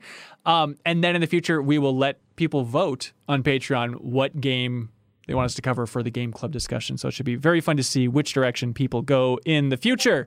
Um, of Tsushima. yeah, it'd be nice. We'll see how it goes. Um, also, uh, I wanted to plug a couple things. Last week, we forgot to mention that a new episode of Mintrax, our music podcast, uh, was released. That was on Friday. Uh, so you can find Mintrax as a separate podcast uh, wherever you find podcasts.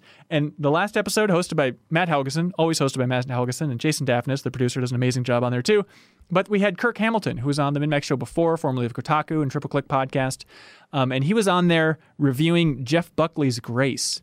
And it is that guy knows music and obviously that's an amazing album and so it's my favorite episode yet no offense to you kyle for your episode or myself for my episode uh, but i think that kirk hamilton does an amazing job and like him Right. and his brain It turns out when you quit your job as a game journalist to become a full time musician, you, you're pretty confident about knowing music well. yes. So please check out that episode of Mintrax and leave us a review on iTunes if you'd be so kind. Also, on Tuesday this week, we, because of your support on Patreon, finally launched our interview show. Uh, so it's on our YouTube channel, and then also the audio is in the podcast audio feed, which is exclusive to $5 supporters at patreon.com slash next two minutes. Um, and the first guest was a surprising weird one, uh, Phil Tippett. Jeff, um, were you familiar with the name Phil Tippett before I started talking about him?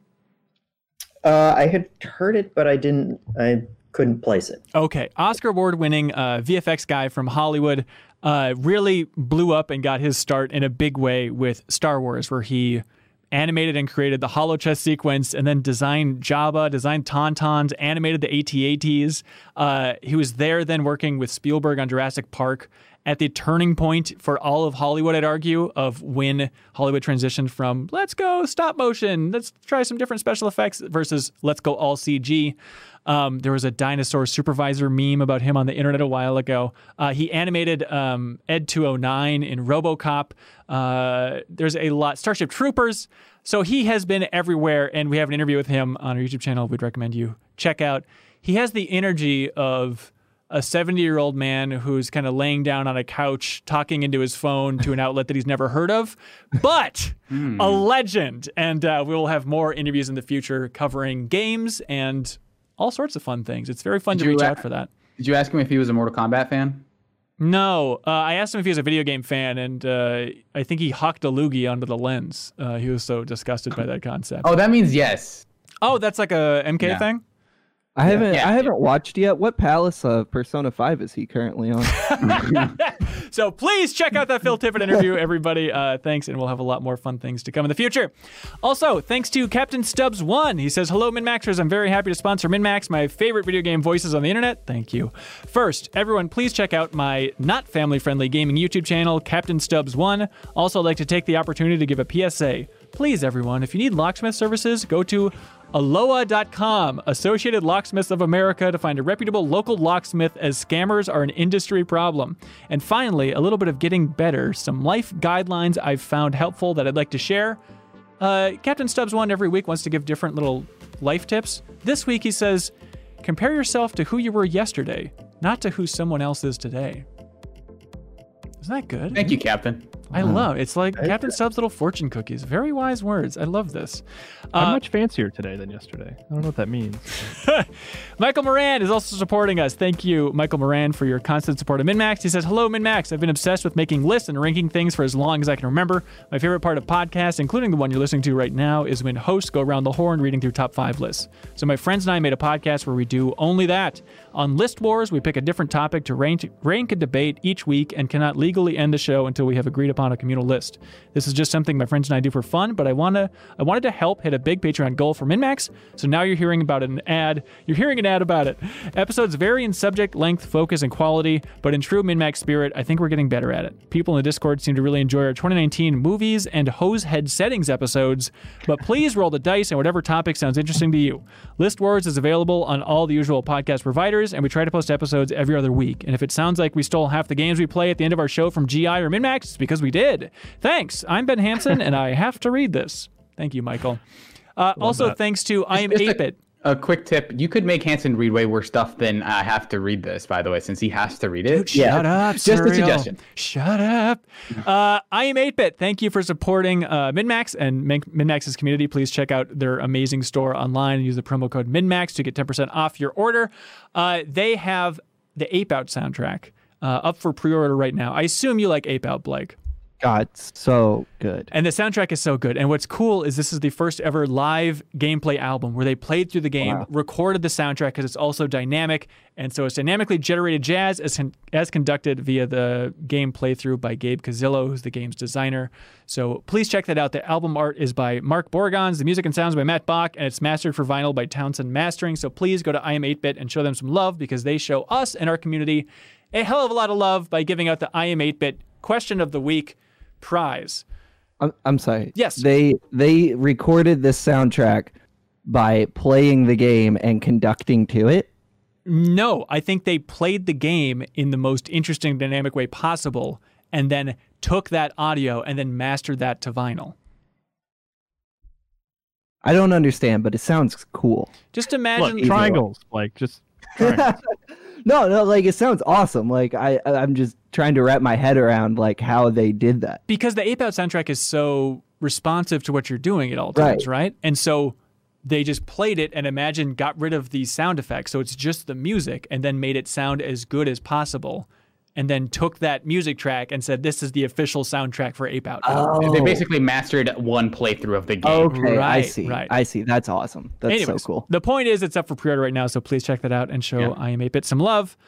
Also, I am 8-Bit's big prize this week for the best question of the week. Uh, people submit questions to pod. Ugh, to patreon.com slash minnmax. Two ends. And if you support us in any tier, you can submit a question or comment or anything. We're going to choose our absolute favorite, and then I am 8-Bit will ship out something very nice. Um, this week, let's see. Blake, you're our guest. Do you like soundtracks or do you like toys? Toys, for sure. I'm holding an Amy Rose right now. He is. Is that just a thing you do on the regular? Is that just a, like a thing you have in your pocket? I I have like a few little knickknacks in front of my work computer that I like just fiddle with Hmm. out of nervous habit, and this is one of them because I dropped my magnets like halfway through this episode that I was fiddling with. So now I've moved on to Amy. After that, I'll move on to my third one. That sounds great. Well, hey, uh, the best question this week uh, wins these two lovely things from Monument Valley, JeffM. Is that right? Yeah. Yeah. So if you like toys, uh, check out iam8bit.com and we're going to ship this out to the winner. Thank you so much to iam8bit for sending us those. All right, first question. Seth Parmer says, Hey, with most of the panel having experience writing reviews, I was interested in what exactly your review process was and how you approached each review. As an aspiring reviewer myself, I would love to get some insight on what you guys did to help make the writing process a bit easier, what kind of notes you took, how you went about placing a score. I'm currently a freelancer and do a lot of wiki guides walkthroughs, but would love to break into the editorial side of things and write a review eventually. Any tips would really help. Sure. I mean, some things that I keep in mind while I'm writing is like every sentence should offer some kind of criticism. Don't just write mechanics. You know, don't write when you press X, you jump. Like, write why does when you press X jump good or bad? You know what I mean? Like, think about that. And also write about what the game is and not what you want it to be. Was something that uh, Joe Juba at Game Informer hammered into my head a lot because I would find myself being like, ah, this would be better if it was like this, but that's not really criticism. That's just like wishful thinking, you know. Right, right. Um, so those are those are big ones that I keep in mind as I write reviews. Do you take notes while you play? I do, yeah. Um, it's funny because they're always different. I, I, it's usually just like, like I might write a, a note that's just like combat or something, and just to kind of remember to like you want to you want to address that in your review. I don't really get into details in the actual notes. I wait to get into the details later. But everyone's note taking process is different for sure. Yeah. Yeah. And do take I- notes. Yeah, I was I was gonna say basically just keep a notepad next to you the whole time, and I I uh, my notes are always different too. They're they're much more helpful than just writing down the word combat, uh, like Kyle. But yeah, just just basically anything that anything that stands out and makes an impression because those are those are gonna you're gonna forget like seventy five percent of them when you actually get to the point where you're gonna sit down and write the review. Yeah. Yeah. Um, and, and so once I have once I have all those notes together and I'm ready to write the review, I will usually just kind of make a big list of the points that I absolutely want to make sure that I hit in the interview and then try and or in the review and then try and figure out a a sensible flow that will take me from one point to the next Do as you- I go through it. Do you miss writing reviews? Um, not really. You know, honestly, I I enjoy the freedom of just being able to have a conversation with other people who have also played it and share criticisms that way. Yeah. Uh, Blake, have you written many reviews? You're more of a features man, right? Very few in my career. I wrote a few for GameSpot a few years ago, so I don't necessarily feel qualified to give advice on this. You've written outside, reviews for GameSpot. That seems pretty darn Yeah. good, man. You're, you're good, man. I mean, like, I, yourself. But also that was like years and years and years ago. I don't even, I haven't flexed that muscle in a long time. But I, I feel like I can speak to what I like in a review, which is like usually just a personal touch, like Mhm. understanding how a game hit that specific person because they were the person that played it. You know, I don't really like. I guess like Kyle said, I don't just want a rundown of mechanics. Um, Right, I want right. to understand like what resonated with the person that played the game.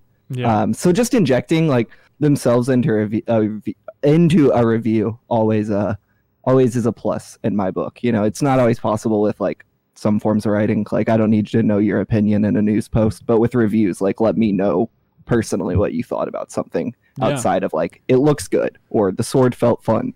You know, yeah. Great story. And then one thing to build on that is that don't get too caught up with this is something that I did uh, early on was don't get too caught up into what other people might think of it where like even if it's fast paced or whatever or like there if you see yourself as like, oh, I could see why someone would like this, that's not really relevant to your experience. Like, Mhm. you don't have to have the correct opinion on something or the opinion that is like, well, what like what is what what recommendation is most valuable to readers? That's like ultimately you're doing them a disservice because it's that's not a that's a disingenuous take to say like to sort of come uh, like conclude that like well you know like some I didn't personally like it but I could you know like the the combat seems okay like the animations are nice. Like if if you don't like the combat personally and other people like you you end up being like the one person that doesn't like the combat that's fine. Like that's you your it's your opinion. Don't be afraid to to go against the grain on that and just have like be be confident in the in where you're at with the game you know? Yeah.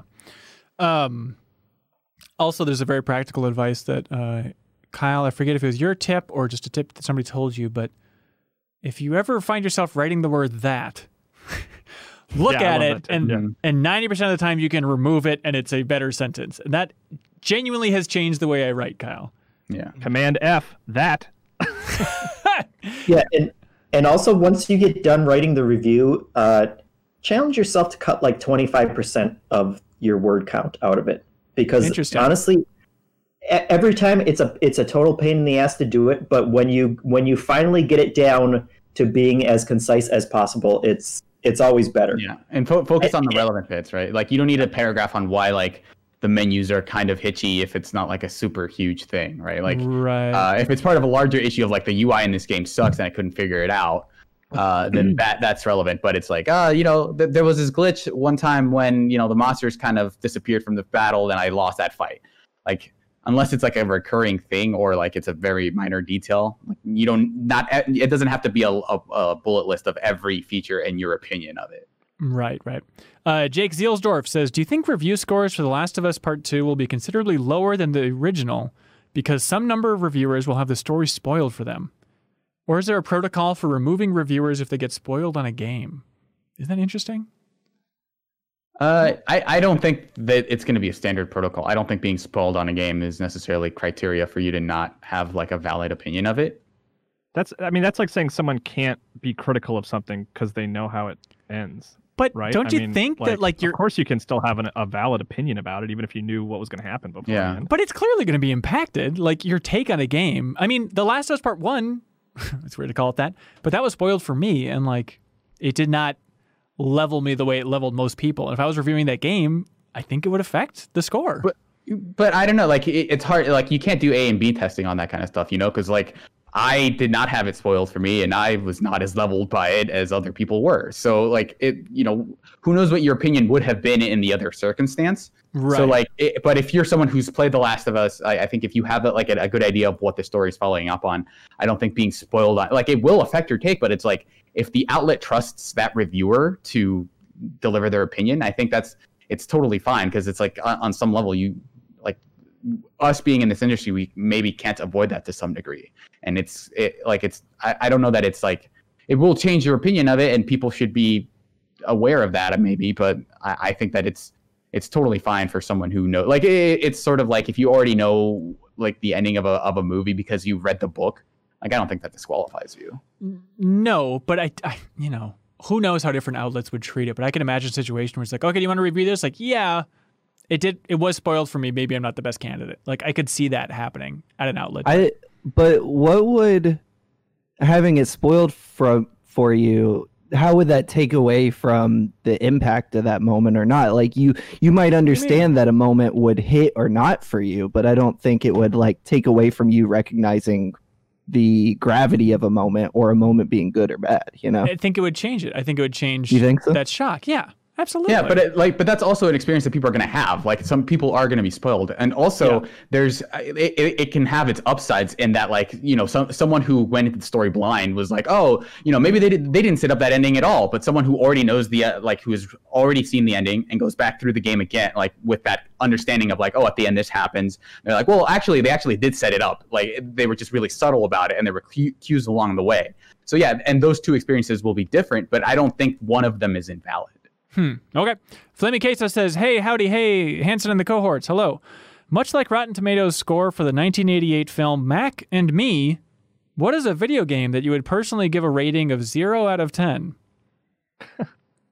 Is it possible for a game to get a zero out of ten? I mean, at that point, it would just have to be like a screensaver, right? Like non-interactive. Maybe if it just doesn't work, it just never starts. You press start and the game crashes and you can't do anything else. Okay, but genuinely, what if it's like, Kyle, you need to review the new Naughty Dog game. It's a surprise release. And then you boot it up and they're like, it's a PC game. And then you boot it up and it's just a screensaver of like different like savannah shots.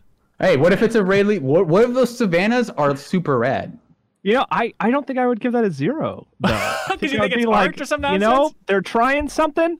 I hated it, uh, but I I admire their innovation. So what score would you give a green screensaver then, you hack? I mean, Depends like on a- the like a screensaver. You haven't seen it. Like, what if, if That's a it's that really cool pipe one when it builds? Like, I, that's like at least a five.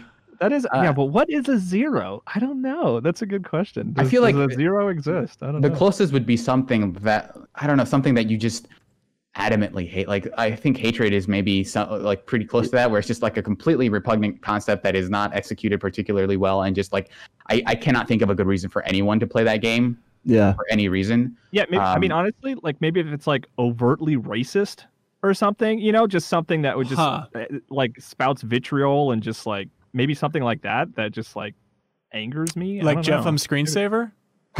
That's right. Yeah. Hatred was going to be my answer, something like BMX Triple X or uh, Postal or something that represents like the worst of gaming culture and just Mm. kind of like culture in general. Like that appeals to that lowest common denominator. And Just it, it get that that type of of thing my like, that has to be like all reviews are very subjective, like your own point of view that like this is a miserable experience for me, so I have to write it in a review like that. Yeah. Um, JeffM, can we start a new show at MinnMax where you just review screensavers and you give them scores? Absolutely. Starfield, 10 out of 10. Uh, JT Fells says, Hello, crew. What hobby do you think has endless potential for a full fledged game? I don't mean a game like the never ending list of insert word here simulator titles. I'm talking high budget, scripted campaigns, or vast multiplayer suites. I mean, obviously, there's like, you know, the Pikmin that came from Miyamoto loving to garden and pick up batteries in his garden. Uh, what other hobbies are there, though? I uh, I've been thinking a lot about Guitar Hero and Harmonix lately, and their whole mission statement of bringing music making to people who don't play music, and like that is, I mean, it, it sounds cool as a tagline, but it's also like the perfect idea. Like bringing music to everyone, even in simplified, kind of rudimentary forms, and allowing them to just like do their own thing with it is super super cool. Like Wii Music. Exactly, that's right. Yeah. Or the Uh, GarageBand app on my phone. that would be fun. Uh, I know the question specifically said no simulator type games, Mhm. uh, but I would super like a woodworking simulation game where you're just like building, you know, chairs and different stuff because that that would actually have w- real world value of kind of if if you could go through because all all of the that building stuff and like video tutorials and things for that is just kind of a step by step rundown of this is what you do next this is how these how you cut this board so that it goes together at this angle and those kind of things and that would actually be super helpful You know what they need to um, do though? You know what game you should play, JeffM? Um, Picross Okay. 3D. that has absolutely nothing to do with woodworking You're chipping away at a block to create something. it's basically and that and that's how that's how woodworking works Yeah, Uh, exactly. That's the problem. If they ship that game though, Jeff, um, sculpting kyle I, I i'll give you sculpting okay don't you All right, I'll take it. I'll take it. don't you think, JeffM, that woodworking? Let's be honest here. Sixty-five percent of the pleasure is the smell. Yes. yeah 65. It- it- 65. it's a good smell So they would have to somehow work that in, like you know, in the box, like a scratch and sniff or something that smells like freshly cut wood. press X to inhale. Yeah, if it if it had a physical release, I guess you could just put the the disc in a pile of sawdust so that when you Oh. open it up. Or just make the disc out of wood. Oh, hmm. You know, Jeff, I have a scar on my thumb, and it's from carving a penguin out of wood when I was little. I had a huge knife. I'm like, oh, I'm making a penguin, and then just sliced the bejesus out of my thumb. But the you penguin were was raised in Australia? that's right. and then the penguin was black and white and red all over. Hello. You pre-wrote that one? I did write that uh, one, yeah, at age 11. Um, and that one landed a lot better than the earlier one. See, yeah, hang on. Pays Oh, off. We're we're doing this podcast live, and actually, I can see the chat lighting up. It's out of control. Um, anyways, Tyler Carver writes in. He says, "Who would win in a fight, the aliens from Mac and Me or ET? My money's on the alien from Mac and Me because at some point they're holding actual guns and they're effing crazy." Oh, should I watch Yeah, that movie? I think he pushed that kid in the wheelchair down the hill too. That's all I know about gonna Mac and. Me is the Paul Rudd stuff. uh, so yeah, probably the Mac and Me aliens if they're literally holding guns. I mean, all ET can do is Mm-hmm. lift a finger and get pale. So he's got to Going go. home Yeah. for reinforcements. no. Have you? You still have not seen that movie, have you, Hanson? uh, just bits and pieces when I was a kid, and it traumatized me. So it's the scariest movie ever made, and I I, I refuse to watch it. Yeah. Deepest, deepest dive, man. Let's do it. Oh my god, that'd be terrible. We can talk about the ride. That was kind of a sequel. We can talk about the PlayStation game, Return to Planet Green, or whatever it's called. Uh, Michael Moran says, "Hi, Menu Force. What's your favorite Tony Hawk Pro Skater trick?" Oh, it's the varial kickflip, or no, the the hard flip, the double square version. The animation is really good. Interesting. It's just, I don't know what it. I think it's a 360 hard flip. I just really love watching that specific animation. It's it. pleasing on my eyes. I get it. Uh, this you know, is I like. Is it Christ Air where you kind of do the T pose and Mm. spin around? That one always Yeah. gave me a chuckle. I like that one. the T pose. Oh, you. Oh, so you like laughing at Christ now? Is that what you're It's doing? hilarious. Wow. Kyle, are you saying Christ Oh, is how, the how's original that comment section T-pose? doing there, Hanson? uh, yeah, a lot of people unsubbing. Um, it's pretty brutal. Uh, for me, it's very easy because it's it's right up my alley. The Benihana is basically my name. So the first time I saw that, it's like, well, that's cool. Can you just? What is it? Can you describe it? Uh, it's, you grab the board and you woo woo woo woo woo. Oh, whoa, whoa, whoa, whoa, whoa. Okay. Yeah. okay. Right. You take off like a helicopter. I think. Yeah. Pop shove it is a good name for a trick. That is a great point. And what a great segue, Suriel. Witty nickname here says, Hello, Hanson and the electronics adoring acolytes. Regardless of your feelings about the games themselves, what are your favorite game titles? A few examples I'm quite fond of are Lovers in a Dangerous Space Time, Sins of a Solar Empire. This guy's into dirty space stuff. Uh, Guacamelee and No Man's Sky. And of course, the poetic lingual dance that is Dragon Quest Heroes, The World Tree's Woe, and The Blight Below. I unironically love that title. so, regardless Yeah, of the uh, game, yeah. I had to fit that into a headline at Game Informer. I love that. Uh, best game names. Isn't that a fun question? Uh, them My answer- fighting herds stands out to me lately. That's pretty good. Them's fighting herds. Yeah, yeah. Yeah. Uh, Mine I- was gonna No Man's Sky, which no Man's Sky is really good. Yeah. What do you think it is about that name that really pops for you? Pop shove it's for you. I don't know, weird sci-fi cerebral kind of title. Hmm. It's also got the apostrophe S and the, and then another S though. No man's Mm-hmm. sky. It's true. Yeah, that's true. It's ter- that's terrible. It, is I take it back. It's Uh, like the Demon's Souls. Uh, it feels gross to say. Uh, I, I'm kind of with him in the, the vein of stuff like I really like the name Ashes of the Singularity, which is like Ooh. kind of a space strategy sim. Yeah, is that uh, like the best name genre overall? Is the Space Sims genre, Space 4X stuff? Yeah, exactly. Uh, it's either that or stuff like that's really funny, and it's like, oh, that's a really good name for that, like Mm. them fighting herds. Um, and then you know, there's the classic stuff like Under Night in Birth, uh, Exe, Late Clear, Yep. which is you know just just a outstanding, really tells you everything you need to know. Absolutely. The uh, I, you, you know, I was thinking of good names. I, I, I never got into that show uh, Scrubs, so I'm not like a fan of the show. But they they're doing a podcast with the two stars. Yeah. Uh, I don't know their names, but the podcast is called "Fake Doctors, Real Friends." yeah, you like that? It's just like I love that title. Like I have no interest in listening to it, but Is, like it, just, is it Zach Braff and Donald Faison? yeah, Mhm. yeah. I don't know. I just really like that title. I thought that was a really smart title. I don't know. Yeah, that is a good title. That's not bad. Uh, I think of like, you know, in the game, it was very uh, shoehorned in, but I like the name Anthem on its own. I like when a game just has like one strong word where it's like, oh, I've never considered a game being called that, but sure. Uh, but then throughout the game, it's like, oh, these are echoes from the anthem of creation. The anthem of creation. It's just, it's, it's too much. I like it when a name has origins in the title. Really, really Mm. does it for me. I like seeing the origin stories of things. So Like just I'll buy all of those. Yeah, exactly. I'm a Revelations man myself. I don't know. uh, another one Fuck you. Sir, no, we can't bleep it. It's live. Oh, oh God, no. Um, but uh, another one for me is Beautiful Joe, right? That is a really good one. Yeah. It's weird, it's evocative, it pops, it's got it all. And hang on, yeah, the chat is agreeing. They're going wild. Uh, With Louis- what?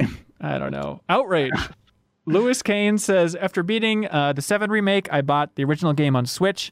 As I've never played it and went back to the old G- Game Informer Game Club, and in the first minute of the conversation, Joe Juba says, and I quote, I'm really crossing our fingers for an apocalypse so they stop producing games so I could really work on my backlog. That got me thinking. What predictions have you absolutely nailed? Uh, or have come back to bite you in one way or the other? I know you love making bets, Ben. What's some of the juiciest scores you've had? Okay, thank you, Lewis. Uh, P.S. Every single mini game in seven so far is uh, not good. Well, it's a different era. You know, later on, they get, you haven't tried Mog House yet, man. You're going to lose your mind. Uh, let's see. So, predictions that you've nailed. Does anybody have one that jumps to mind? Uh, yeah, a few years ago, I predicted that there would be a, a new Smash Brothers game that wouldn't be a port uh, in 2018, and someone on the Game Informer staff called me "quote crazy," uh, and they were wrong, and I was right. wasn't it? Yeah, Hang on, but it, it basically is a port. it is absolutely not a port. It's an It is not- enhanced port. It's not. It's not. It has. Really? cha- It is way more characters. The systems are completely different. If you ask anybody, it is not, the single player mode. single player campaign. the- I mean, yeah, the single player mode is completely different. Like it's not. But it- it is you- not a port. But they started with the old project file, I'd imagine, right? And just made a new branch off that sucker. So Who knows? Like who knows how many? A whether they did that, or B how every many games Nintendo start game. that way. Yeah. Is it? Hashtag not a port. Yeah. I mean, Uh, it's, sorry, it's sorry not, for but- calling you crazy. It's okay.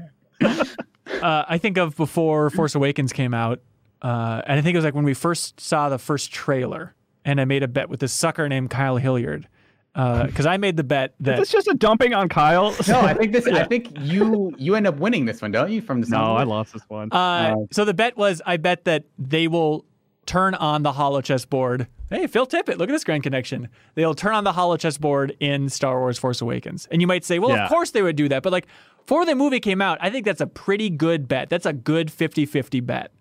I mean, yeah, your your bet your I think the way you phrased it was like they'll focus on it in some way. Like it won't just be more so than it there. It's in the background when they go on the Millennium Falcon. Like it will be a it- It'll turn on, and and it was funny because like I was pretty confident. I was like, oh, they got so many other stuff to reference. They're not gonna mess with the chessboard. But then, like a few weeks before the movie came out, J.J. Abrams did that thing where he writes a note.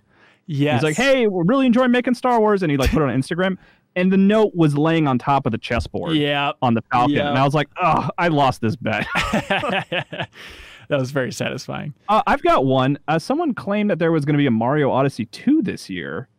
It's going to be great. Uh, it's going to be And I great. still think it's gonna. I'm looking You're forward to it. crazy. I'm You, looking you already to it. think you're right on that one, huh? Look, that was before I knew they were releasing 14 other Mario games this year. What the hell was I supposed to do? Not make an outlandish claim? I have a reminder in my phone to bring it up in November, so fingers crossed I can still. I well, can- you should change it to December 31st because you never know. You never know with these crazy Nintendo releases. Uh, I feel like I predicted that no one was going to give a crap about Google Stadia. I, I can cash that in now, right?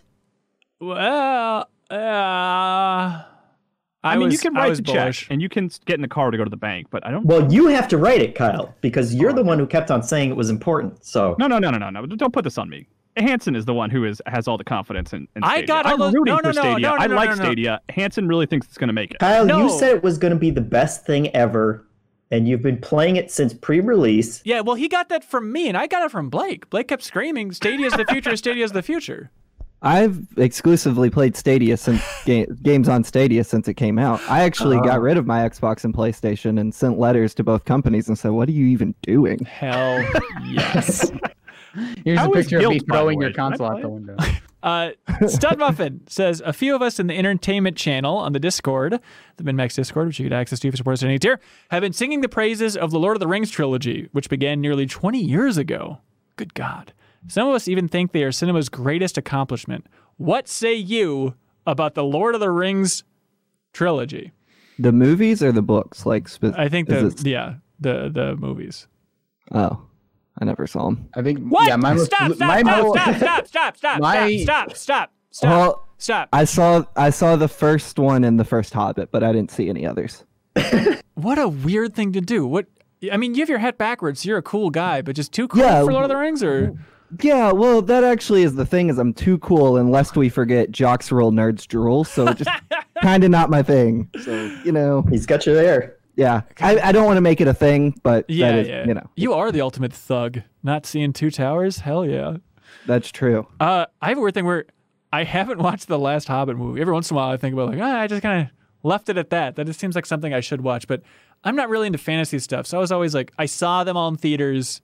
I've seen them all several times. I guess I've probably seen extended cut for all of them at some point in my life, but I don't love them. I love the Yeah. music, and I love like I love parts of Fellowship. Like I like when things are a little mysterious. Like my favorite sequence in Fellowship is still like the the spooky horses finding them on that path and they're like hiding below. Like I love that type of stuff, like hiding in the woods and stuff. But when it comes into the realms of men cannot stand, uh, I don't care. That's my thing too. Is I just don't really enjoy fantasy stuff. Stuff like fantasy and sci-fi just has never really appealed to me. So I've never got around to watching like all 30 hours of those movies. Uh, I like those movies because it's generally accepted that I'm the nerd in my relationship, but for some reason, my wife loves those movies, Huh? and so she's made me watch them way more times. It's it's like every at least once a year she'll want to watch through the entire really? series with her with you know some of her siblings and and it's it's fine i guess i i i enjoy i guess i enjoy the overall series and the storytelling but they're like nine hours too long it's Yeah. just Uh, I, my most I, uh, I always fall asleep during Yeah. during the marathon yeah, my most tries lucid memory of. Lord of the Rings is, is falling asleep twice during Return of the King. And like waking up in the middle of it, it's like, okay, okay, well, I guess they're gonna go do the battle. And then I fell asleep, woke up again. They're still on this fight. yeah you, can, you can take alright. like two or three naps and still catch the Yeah. ending of it so Yeah. The multiple endings. Do you guys think it was funny when Sam said share the load? Was that funny?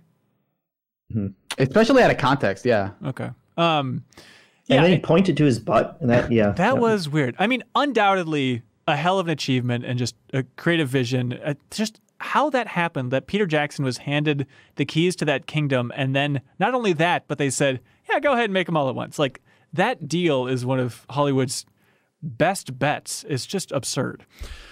All right. Hey, this is one for you, Jeff. Um, Scott Castro writes in and says The recent news of the ESRB game description for Cyberpunk 2077, a title that allows you to customize your character's genitalia, uh, gave me a great idea for a new MinnMax game. Are you ready?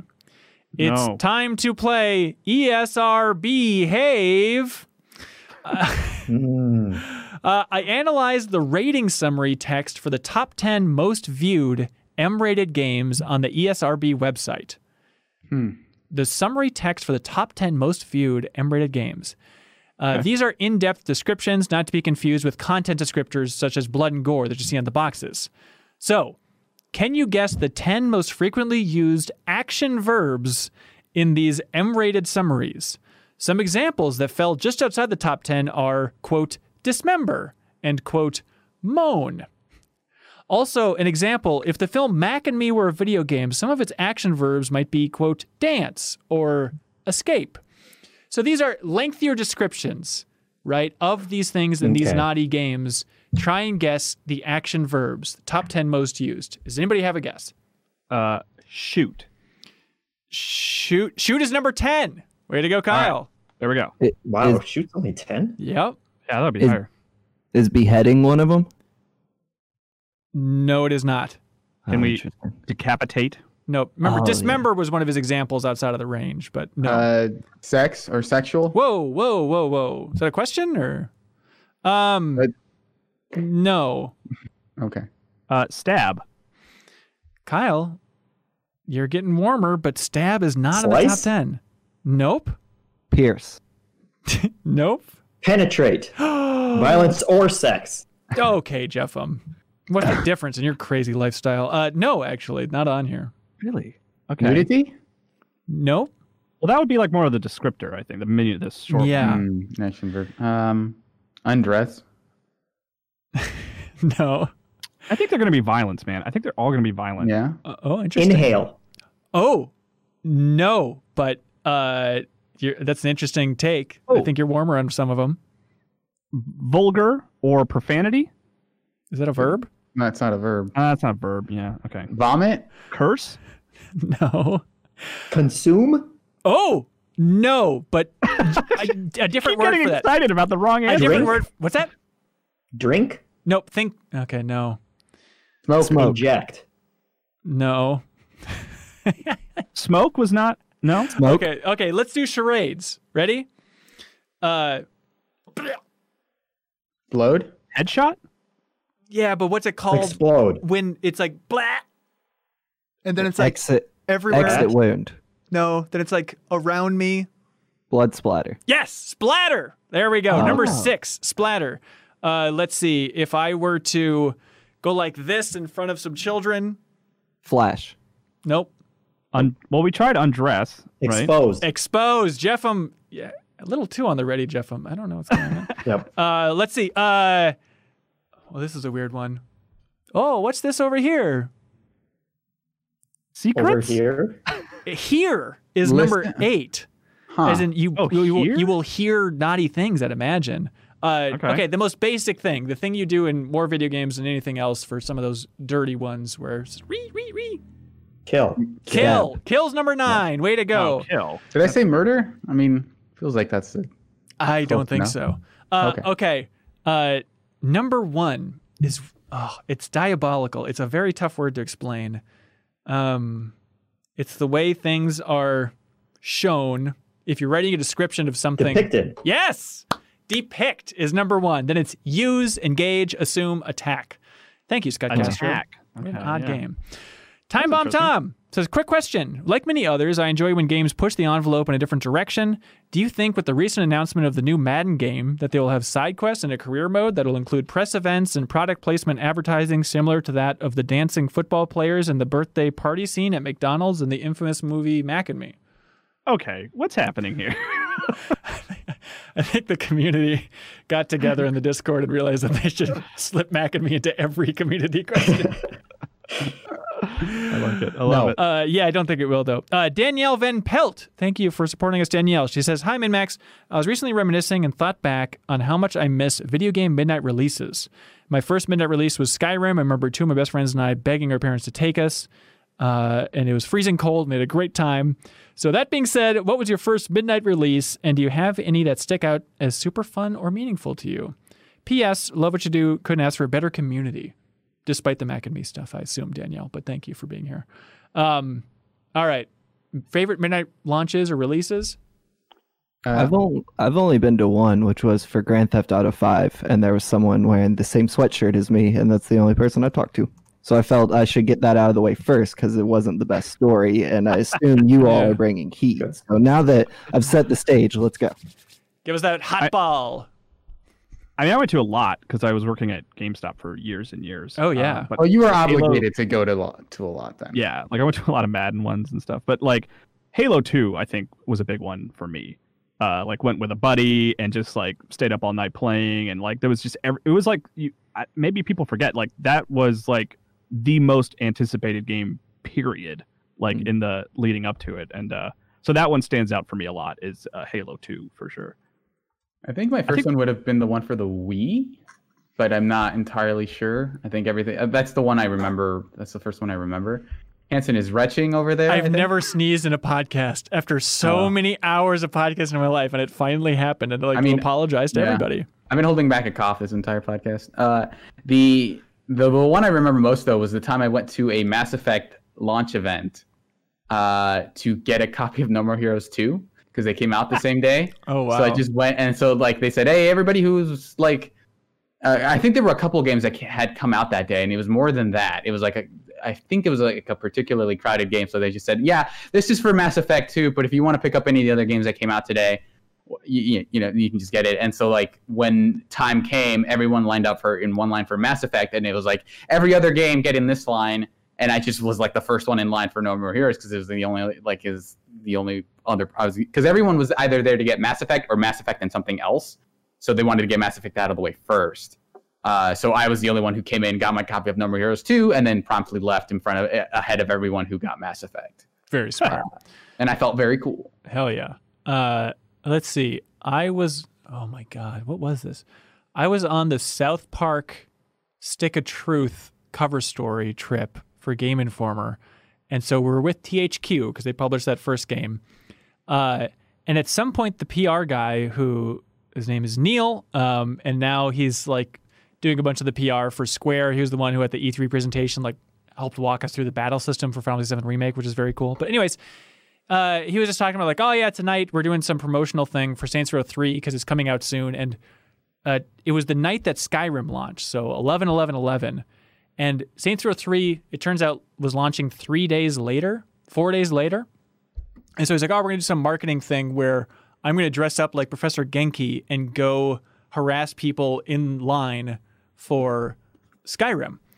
Uh, and I was with Dan Ryckert, and Dan Ryckert said, well, I got to get in on this. That sounds great. I've always wanted to dress up in a mascot costume, and I love Saints Row. And so uh, when that came out, then Dan's like, you need to film it, you need to film it. I remember being a little bit of a stick in the mud, like, this is gross. Like, this feels like kissing THQ ass. And, you know, ultimately Dan was right because it ended up being very fun. And there's a video, if you go on Game Informer's YouTube channel, just search like Skyrim Professor Genki somewhere on there. Uh, and we made this whole video about Dan dressing up as Professor Genki and just harassing people in line for Skyrim.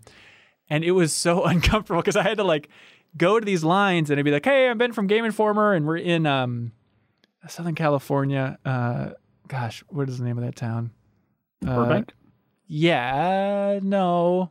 What's the one where Los Angeles. yeah, South Los Angeles. Anyways, the point is, um, so we're down there, and I just had to like interview people in line about, oh, what, what do you like about the Elder Scrolls? Just pretending to pay attention to them because I knew that Dan was then pulling up in this absurd like energy drink truck as Professor Genki and like jumping out then like shooting cannons at them and stuff. And so it's like this weird feeling of like, uh huh, uh huh, as I'm waiting for this truck to come blaring on the horn around the corner and Dan to make an ass of himself and crotch chop everybody in line. But like the funny thing is like when you're watching the video, it's all well and good because we put music under it and stuff. But in the moment, it was the most uncomfortable thing in the world because it's just Dan in a Genki suit, not talking, just going up to these lovely people and just crotch chopping them uh, and just like harassing them, not like physically messing with them, but just like, you know, being obnoxious around them. But it was all just silence, just complete silence because everyone's looking at him like, okay, I think it's like that GTA ripoff game. I don't know what this is. No one knows what it is, but uh, it was a surreal thing. So you you pick up a copy of Skyrim? No, we didn't actually. We just left.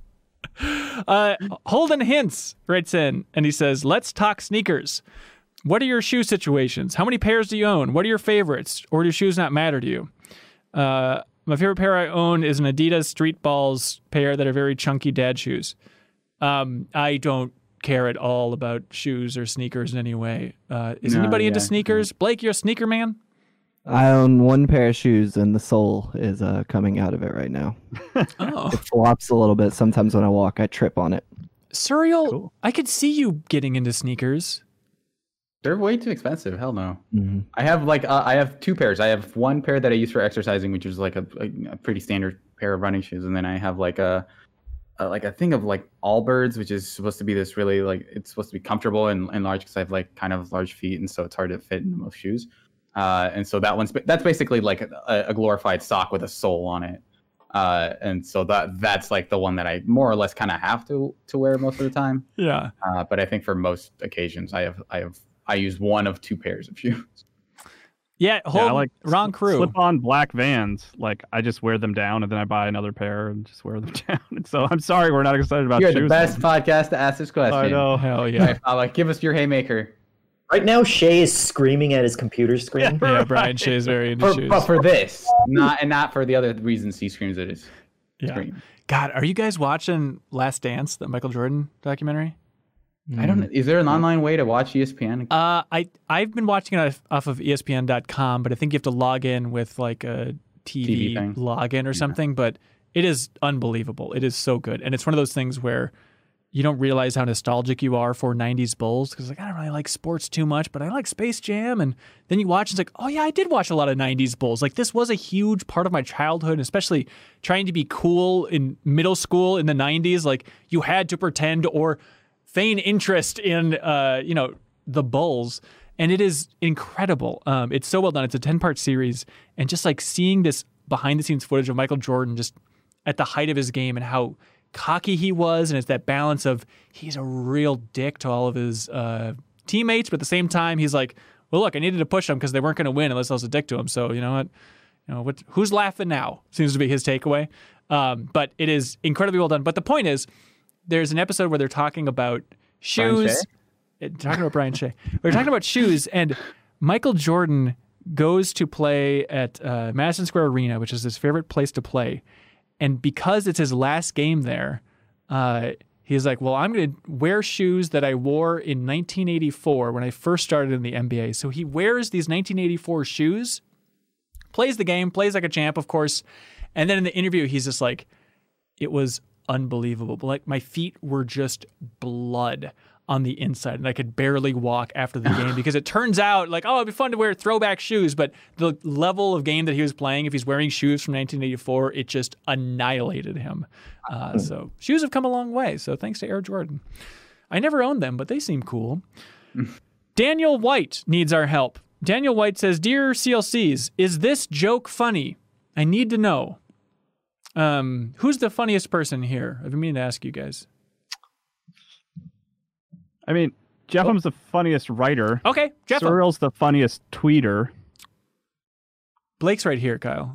Yeah, what am I? Just curious. You're a lovely, man. Good guy. but I, I, meant in terms of uh, the the comedy scale compared to the rest yeah, of you. Yeah. So, anyways, Jeff, oh, here we go. Uh, so Daniel White writes in. and He says, "Hey, I was at a friend's house playing Jackbox, and the game honestly escapes my memory, but the premise was what's something really scary a newscaster in a tornado could say. This is Quiplash, by the way." So, what's something really scary a newscaster in a tornado could say? And my response was, there's going to be a fourth Indiana Jones movie. and nobody laughed. Am I funny? He asked. It made me laugh. It made Kyle's, but Kyle's a sweetheart. You'll give it to him, JeffM. Um. A solid. Congratulations. Solid four. Scott or Daniel, sorry, we, we love you. Thank you for your support. I'd give the joke a four. I yeah, mean, but when you're on the line in Quiplash, you know, but at least it wasn't just oh, here's a fart. But it's not like oh, I just winged this thing. It's then I am so in love with this, I need to write into the podcast to have them weigh in on it. So he's committed. I mean, well, I read it more as an existential crisis of him kind of just reevaluating his uh, entire life. Okay. So mm, interesting. I like, don't go that far. I, I don't like it as a burn on Indiana Jones. I don't think that's funny. Like the the joke that like the the last movie was not good, so that means yeah. the next movie is gonna be bad. Like that that's not funny to me. But the random nat- the idea of a weather reporter being concerned at all about Hollywood in any way during a tornado is what's funny to me. Okay, yeah, I think yeah, it not being it being unrelated there is the joke, but maybe there's like something there, there's a way you could workshop a, a, much better version of that joke. Okay, all right. Uh, Bryce Cunniffe says I have a golden birthday coming up. I'm over 21 and I live alone. Since I'm going to be stuck inside celebrating, what are some ideas you have to help me celebrate? Congratulations and happy birthday, Bryce. What's a golden birthday again? It's like you turn the age of the month of the year your birthday, month of the right? Day. Wait, so the you day? had one and you didn't realize it? Yeah, I guess so. Because I'm 23rd and I turned 23. I didn't. I don't think I am batted an eye. Oh, weird. I'd never heard of golden birthdays until recently. My kid told me about them. What are you talking mm. about? You, nobody in your family was like, "Hey, it's a golden birthday." Your bir- your brother is obsessed with dates and birthdays. He's like, he invented astrology, and he did not mention this to you. I've never heard of it until recently. This is literally the first time I've heard of this. What? Yeah. I yeah. it might be a Minnesota thing. This is, are is, you out of your this mind? Sounds like no. the dumbest astrology bullcrap. It's I, not astrology. I was connecting that just because his brother's obsessed with that stuff. But what? That's a very common thing.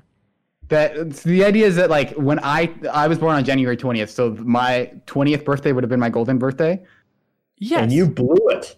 Hang Are you on. familiar with this, Blake? No, I've never heard this. But your brother invented astrology.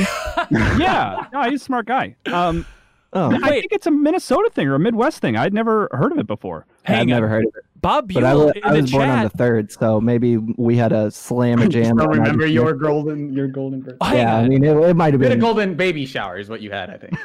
Yeah, three years late. Okay, Bob Buell in the chat has never heard the term. Matthew Pax has never heard it. Shortest Straws from Ohio, he's never heard of it. Jolly Good then has never heard of it. William Garcia is from the West Coast. He's never heard of it. Jake is from California. He says, I've used this term. Okay. So it's a Minnesota and California thing? What the hell's going on? My world is shattered. it's like a duck, duck, gray duck crap. Right. Well, that's everybody knows that's where you double the numbers in the birthday, and then that's your duck, duck, gray duck birthday. so yeah, mine will be when I'm uh, tw- thirty. I don't know. Anyways, the point is, uh, when you're 30, sometime it's coming up. I didn't do the math ahead of time in my head. Okay, but how can Bryce celebrate here? Order some really good food from like a takeout restaurant. Yeah. Make Yeah. it a local one. Yeah. You can. Yes, and then um, get some, get your favorite beer and watch The Last Dance, the, one of the greatest sports documentaries of all time, uh, and watch Michael Jordan do really cool stuff with his tongue hanging out. No, watch Mac and Me. I'm sorry, that's right. I meant watch Mac and Me, the ultimate Last Dance, when those aliens dance in Mac and Me. And then 12 hours of Lord of the Rings and take a nap, and you're good. You got it. Happy golden Yeah. birthday. Taylor Owen says, Have you noticed that Final Fantasy VII Remake still doesn't have one patch? After 15's post launch, I expected this game to get a bunch of small tweaks and little DLC items, but it hasn't. Do you think it's due to coronavirus? I saw people online complaining that Square was incompetent for releasing a game without a day one patch, so I guess things have come full circle. I love that idea. I haven't even thought about that. But I know that, like, why would you complain about that? I don't know. I mean, people want the tor- door texture fix and stuff, but that is really interesting. I know that like Dragon Quest Eleven took forever before it got patched. I don't even know if it has at this point. So I don't know if it's a Square thing, but I guess 15 was constantly trickling stuff out. So uh, I don't know. weird, though. And they just decided against that after 15 kind of failed on that front. They were just like, no more patches after this game came out. Who knows? Uh, I mean, Alex people Bern- might also not be in the office too. I mean, that could totally Could be. it. You know. Alex Bernigar says throughout the storied history of gaming, there have been dozens of iconic characters, but perhaps even more plentiful have been the knockoff characters hoping to cash in on the success of their inspiration. Most of the time, they're forgetful and otherwise hollow. However, a few of them normally do find their footing, much like the titular alien in the cult classic Mac and Me, which surpassed expectations and became so much more than an ET inspired McDonald's commercial. Are there any characters or games that wear their inspiration on their sleeve, but you still find charming and enjoyable in their own right? Mm. The rip-off characters that you love. I mean, I guess like Gato Roboto, which is just like a wholesale Metroid ripoff, like not even pretending. Is, But is hang on, charming whoa, whoa, and whoa, whoa, whoa. fun, but it's like that's more of a genre thing than like a character. I And I would there's a huge distinction between homage and ripoff, yeah, don't you think? yeah, yeah. I mean, it's yeah, that's it's more of an homage for sure. I Uh, feel yeah, like don't. Joel and Ellie are directly lifted from like Lone Wolf Cub and Boy and Son, or Guy and Son from the Road, It's and just just kind of like thrown in a blender. And I love those characters. I think they're great. Um, but I mean, they're, it's like hard to. They kind of wear that on their sleeves, though. I think Neil and the some other people have talked about both those influences at length. Yeah, absolutely. That's a good one. Yeah. Uh, There's the, uh, the, the the there's the classic uh, Dan situation who's a who's a who's a ripoff of Ryo from uh, I think one of the SNK fight. It's not coming. I'm having a brain fart, but it there's a character in SNK games called Ryo. I think Sasaki, who's a ripoff of Ryu, who's he's kind of like their parody of Ryu in the SNK games, and then Capcom ripped him off and called him Dan and made him the worst character in the game. So I think Dan is up there in terms of like wholesale ripoff, but there's like a fun extra layer on top of that. right, right. It's funny because good uh, they don't wear them on their sleeves because none of them have any. it's true. Also, I mean, could you count like all the ninjas in Mortal Kombat as kind of ripoffs? I mean, I know it's the same game. so Can it you gets rip off? Can you rip yourself off? I don't know. Let's find out. You repeat yourself. You don't rip yourself off. I, guess, that's right? true. Yeah. Jeff, I recently learned that Max Payne 3 is like a beat for beat ripoff of the Denzel Washington movie Man on Fire. So perhaps Rockstar's version of Max Payne 3. yeah, Max Payne and me.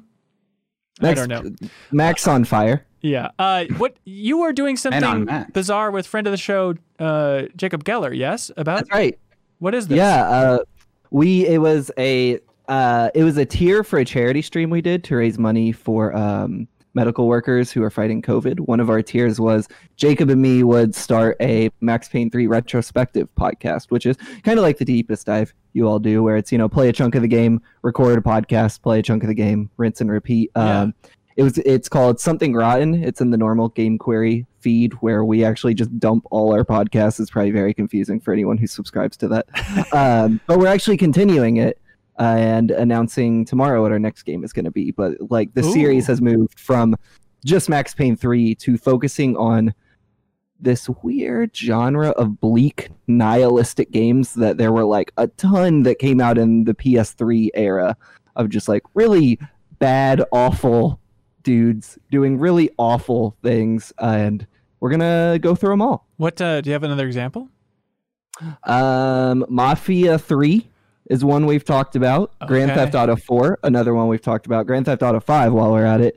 Uh, Kane and Lynch, Max Payne 3. I, there's a lot more when you sit and think about it. Yeah. These games that are just very, very bleak and violent. And yeah, I'm really excited about it. well, I, I, have been enjoying that series for what it's worth. I've, I've I haven't. I'm not even playing Max Payne three, and I'm just following along, and it's it's been pretty Yeah, cool. thank you. oh, that's awesome. Yeah, I, I really like doing it.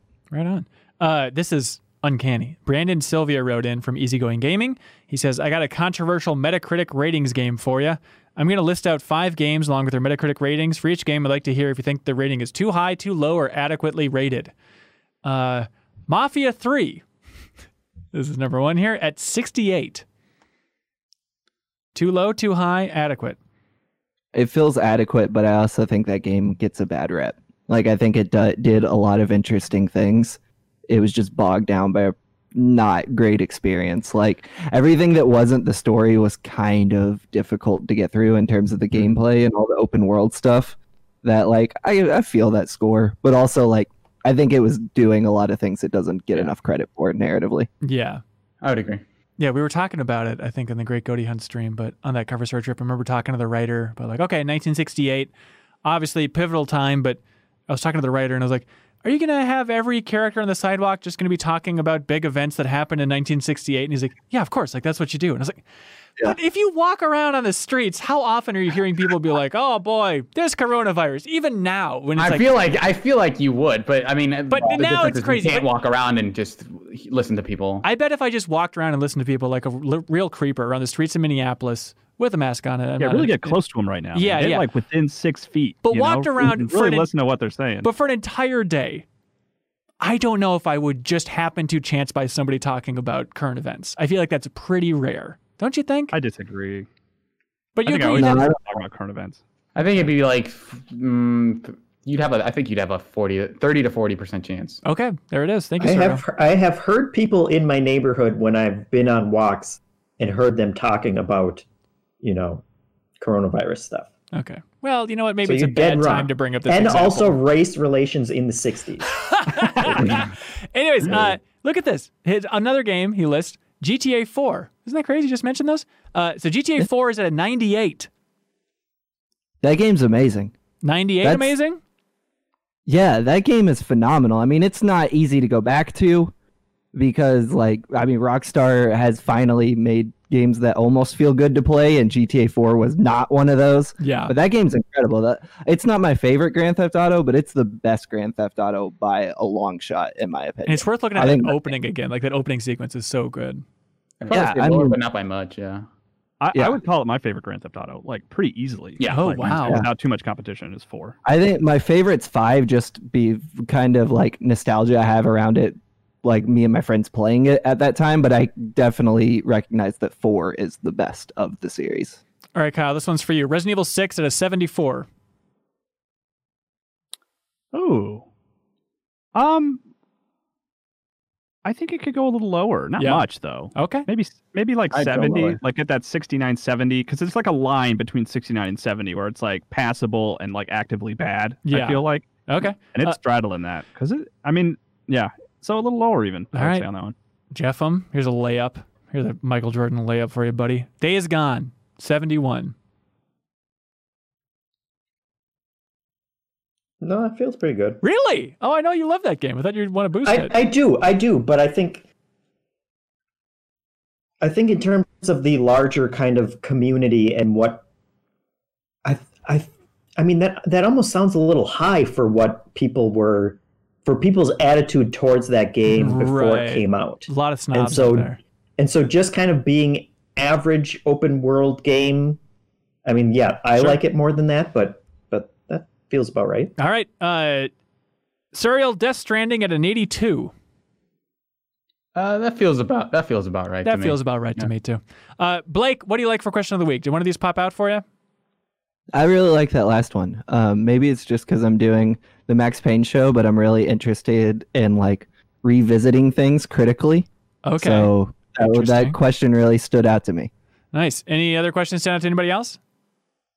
Uh, I liked that one. I, I actually also liked it was less in depth, but I like the like good game names. Like Yeah. ignoring the sort of element of what the game is, just focusing on its name. I Yeah. like that one too. I like that too. I like the midnight release one. Uh, I like the predictions we nailed one, but I like video game names too. You guys down with that? It's Sure. up to you, Suriel and Jeff. Um, I said sure. Love it.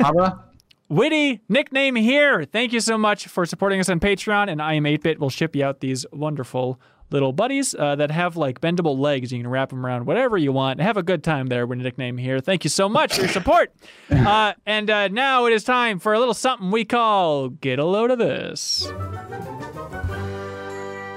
Oh, by the way, Blake, we do something called Get a Load of This that I forgot to ask. I know. I prep listen for. to the show. I'm Did a you prep Patreon one? supporter. Thank I've you so it. much, by the way. What, and you have one ready to go? No, I'm gonna think of one while you all are doing yours. but I, I know what the segment Oh, is. Oh, good. All right. Uh, JeffM, you got one, dude? Uh, yeah. Get a load of this. I I can't say much about it. You're just gonna have to put the link in the bottom uh, or in the description. Uh, but it is a it is a vi- it is a commercial that someone that someone shared on the Discord. Um, it is a commercial for a product that is targeted towards women, uh, and it just absolutely blew my mind, as well as everyone else who has has seen like this tweet cut of it. Kyle, you're nodding your head. You I think I know probably exactly know what it is. About, yeah. But w- when you watch the video, you will not in a million years guess what it is a commercial for. And if, if you actually watch like the full commercial, because the, the tweet version kind of cuts it off right at the reveal of what it is, the the full version is slightly better, but it's it's just a it is a company taking a big whiff on on an idea that they they wanted to be you know, right. very touching and important. Look forward Don't don't to the- Google it. Like I think the best way to access it would be directly through the link Yeah. in the show Yeah. description. Just oh, 'cause Okay. it's a thing you don't want to be spoiled. I think I think we can Yeah. say though, like the the if if it is a commercial thing about, it's all about empowering young women and getting them to Okay. get into science and math and recognize why women should be inventors and stuff like that. It's a really Yes. good message up front for Oh, an unexpected product. What a cryptic thing. Yes. Uh, Suriel, you got one?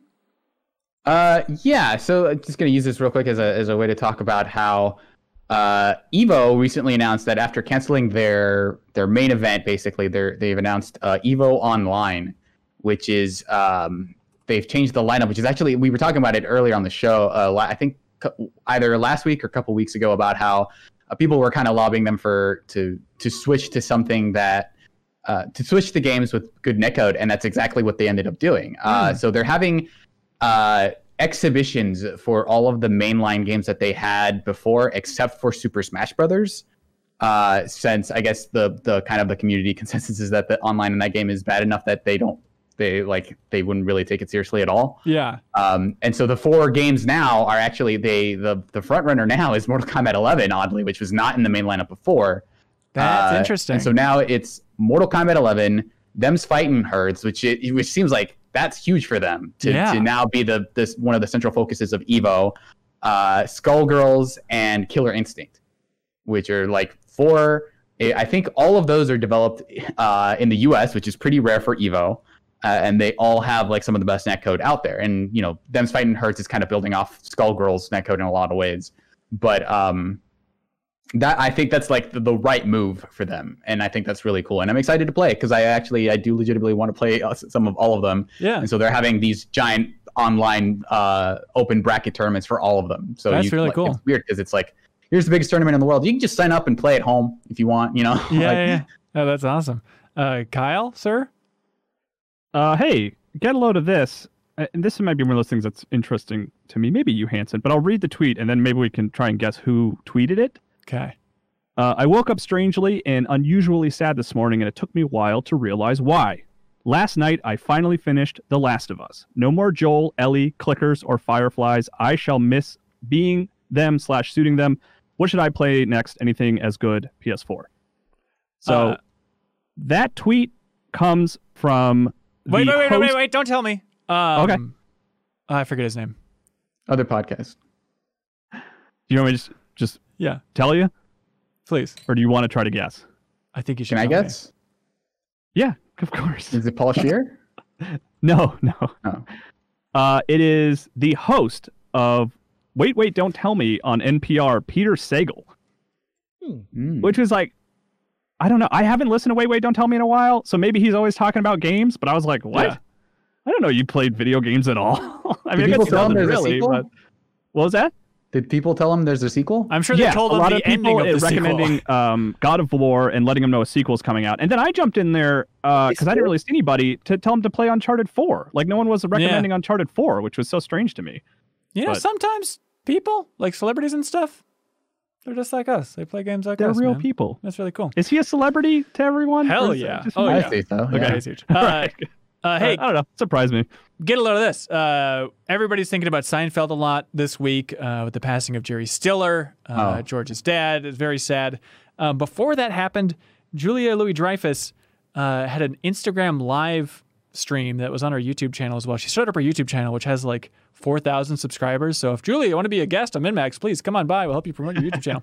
But she Oh, did yeah. like an hour long discussion to raise money uh, but it was with Jason Alexander, and it was just them telling old Seinfeld stories, which I can't get enough of. It's just fantastic. And they told a story about the episode with Elaine's dad, where he's kind of like that gruff guy. And he's like, quit whistling that song, George, all that stuff. That was, that's like season one. It's right? pretty early. Yeah, Yeah. I watched that episode recently. Oh, really? Oh, great. Yeah. Uh, that guy apparently played a lot of gangsters uh, in like the 30s and 40s. And they said that, you know, they cast him and he was there and he did not seem to understand that it was a comedy. Like he said, they said that when they started rehearsing, every time you'd say a line and get a laugh, the audience would react and laugh. And he would like look at them like, like angry at them for laughing at what he said. They said he was just a nightmare. And then as they were filming, they started to notice that things were just disappearing off the set.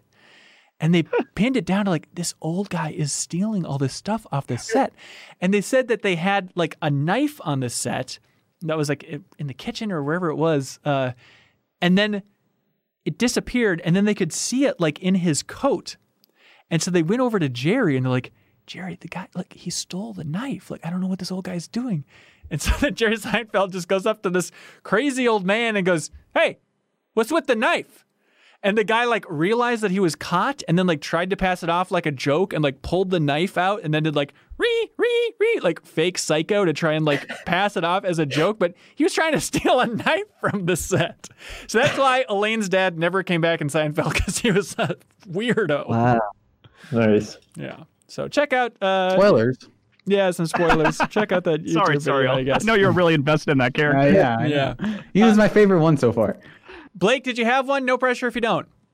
I got one. Please. Uh, I, I, I want to shout out a writer I've really been enjoying that I think more people should check out. His name is Ryan Hollinger. Uh, he does his like focus is just like analysis and criticism of horror movies, but specifically like ones that don't often get much analysis or critical attention. He has a really good one on the Poughkeepsie tapes that just came out. He has like one of the maybe best takes on Cannibal Holocaust that I've read. Huh. Um, so he's like he gets really into the minutia of weird horror and things that is are largely passed over by like critical consensus or more mainstream critics. So his YouTube, and then he does things on like Misery and you know The Exorcist. Um, he has a video on Tusk Red State, Yoga Hosers, Ooh. and Kevin Smith right now. All pretty. Well, I guess I got to watch that because I need to absorb Yeah, all things he- Kevin Smith. He's really really good. Um, I really like the way he dissects things. Cool. His his YouTube is youtube.com slash user slash hi my name is Ryan or hi my name's Ryan. okay, great. so we'll have a link below yeah, for name- everybody. That's sweet. Jeff, do you have a community? Get a load of this? Yeah, hey, get a load of this. Uh, Hanson, what's what's the answer to the question of life and the universe? 42. Rule th- 42. 42, right? Yeah. Which everyone assumed was just a joke from Hitchhiker's Guide to the Galaxy. Yeah. Uh, but Rob Hudak posted a tweet from someone who was quoting this. I, I don't know what this article is from, but uh, it's talking about Hitchhiker's Guide to the Galaxy and how the answer is 42. And it says that Douglas Adams, the writer, was an unabashed computer nerd and knew a lot about programming. And apparently, um, in programming, uh, the let's see here, uh, an asterisk was used was commonly used to translate as whatever whatever you want We, they don't want us to know. Yeah, That's Jeff, someone you, you just doesn't broke up. You just turned into a kid's Um, electronic piano. to be in programming language. And asterisk is kind of this. And in ASCII, the computer programming software, 42 is the designated asterisk. Okay. We don't know if you're done I'm, so- talking. I'm sorry, Paula, but the entire I still here? your entire message is just turned into like dial-up noise. Yeah, for so me. 42 is an asterisk. Is that the point? Are you back? Yeah. You're normal again. Yeah. Okay, great. Yes. Uh, so 42 is an asterisk. And so people are saying that actually it was Uh, a much deeper joke. I that, think that's um, now they're reading into it too much, but that's very cool. We have a bonus episode of the Game Informer show you can find in the archives where it's all about Douglas Adams and his history with video games, uh, which I think was very fun. Uh, we did back in the day, so check that out. Uh, and again, those community get a loads of this are from the get a load of this channel, which is a never-ending stream of interesting things in the community Discord. Um, but hey, Blake, thank you for being here, sir. Anything you'd like to Yeah. plug? Sure. I mean, thanks for having me. I was super. I was super excited when you all asked. Um, I uh, just plug the usual things. You can follow me on Twitter at Metallica is rad. It's a super easy uh, Twitter handle to remember. If you ever forget, just think to yourself, "What is Metallica? Metallica is rad." Um, is it is it is it is it a faux pas to plug my podcast on a podcast? I will No, be go for it. outraged. Yeah, that's the point. Okay, yeah, please listen to Game Query. I think we do super interesting, cool things. Like we have zines and a whole three different shows you can listen to and a bunch of free stuff to read and art that we put out. So I'm really happy about that. Yeah, it's awesome. And then uh, most of my writing is found on Polygon, but if you want to check out the stuff I've done for them and other outlets, you can go to my portfolio website, which is Blake Hester, H E S T E R dot rocks. So if you ever forget the name to that, just think, what does Blake do? Blake Hester rocks. Perfect. Well, hey, thanks for being here. You're welcome back whenever you'd like, sir. Cool. I'll be here next week. Okay, sounds good. Uh, and thanks to our $50 supporters on Patreon. That's Captain Stubbs1, I'm 8 Bitchwar, Hello, Rob Hudak, Zachary Pliggy, Beaten Down Brian, The Smack, Mark Selga, Andrew Valla, Mirko Rico Torreno, Jesse Vitelli, Yarrow, Michael Jacques, Adam Walker, Ludwig Roque, Adam Sanford, Matthew Paxton, and James Smith, and David Lacalucci. Thanks so much, everybody. Be good, have fun, let's go.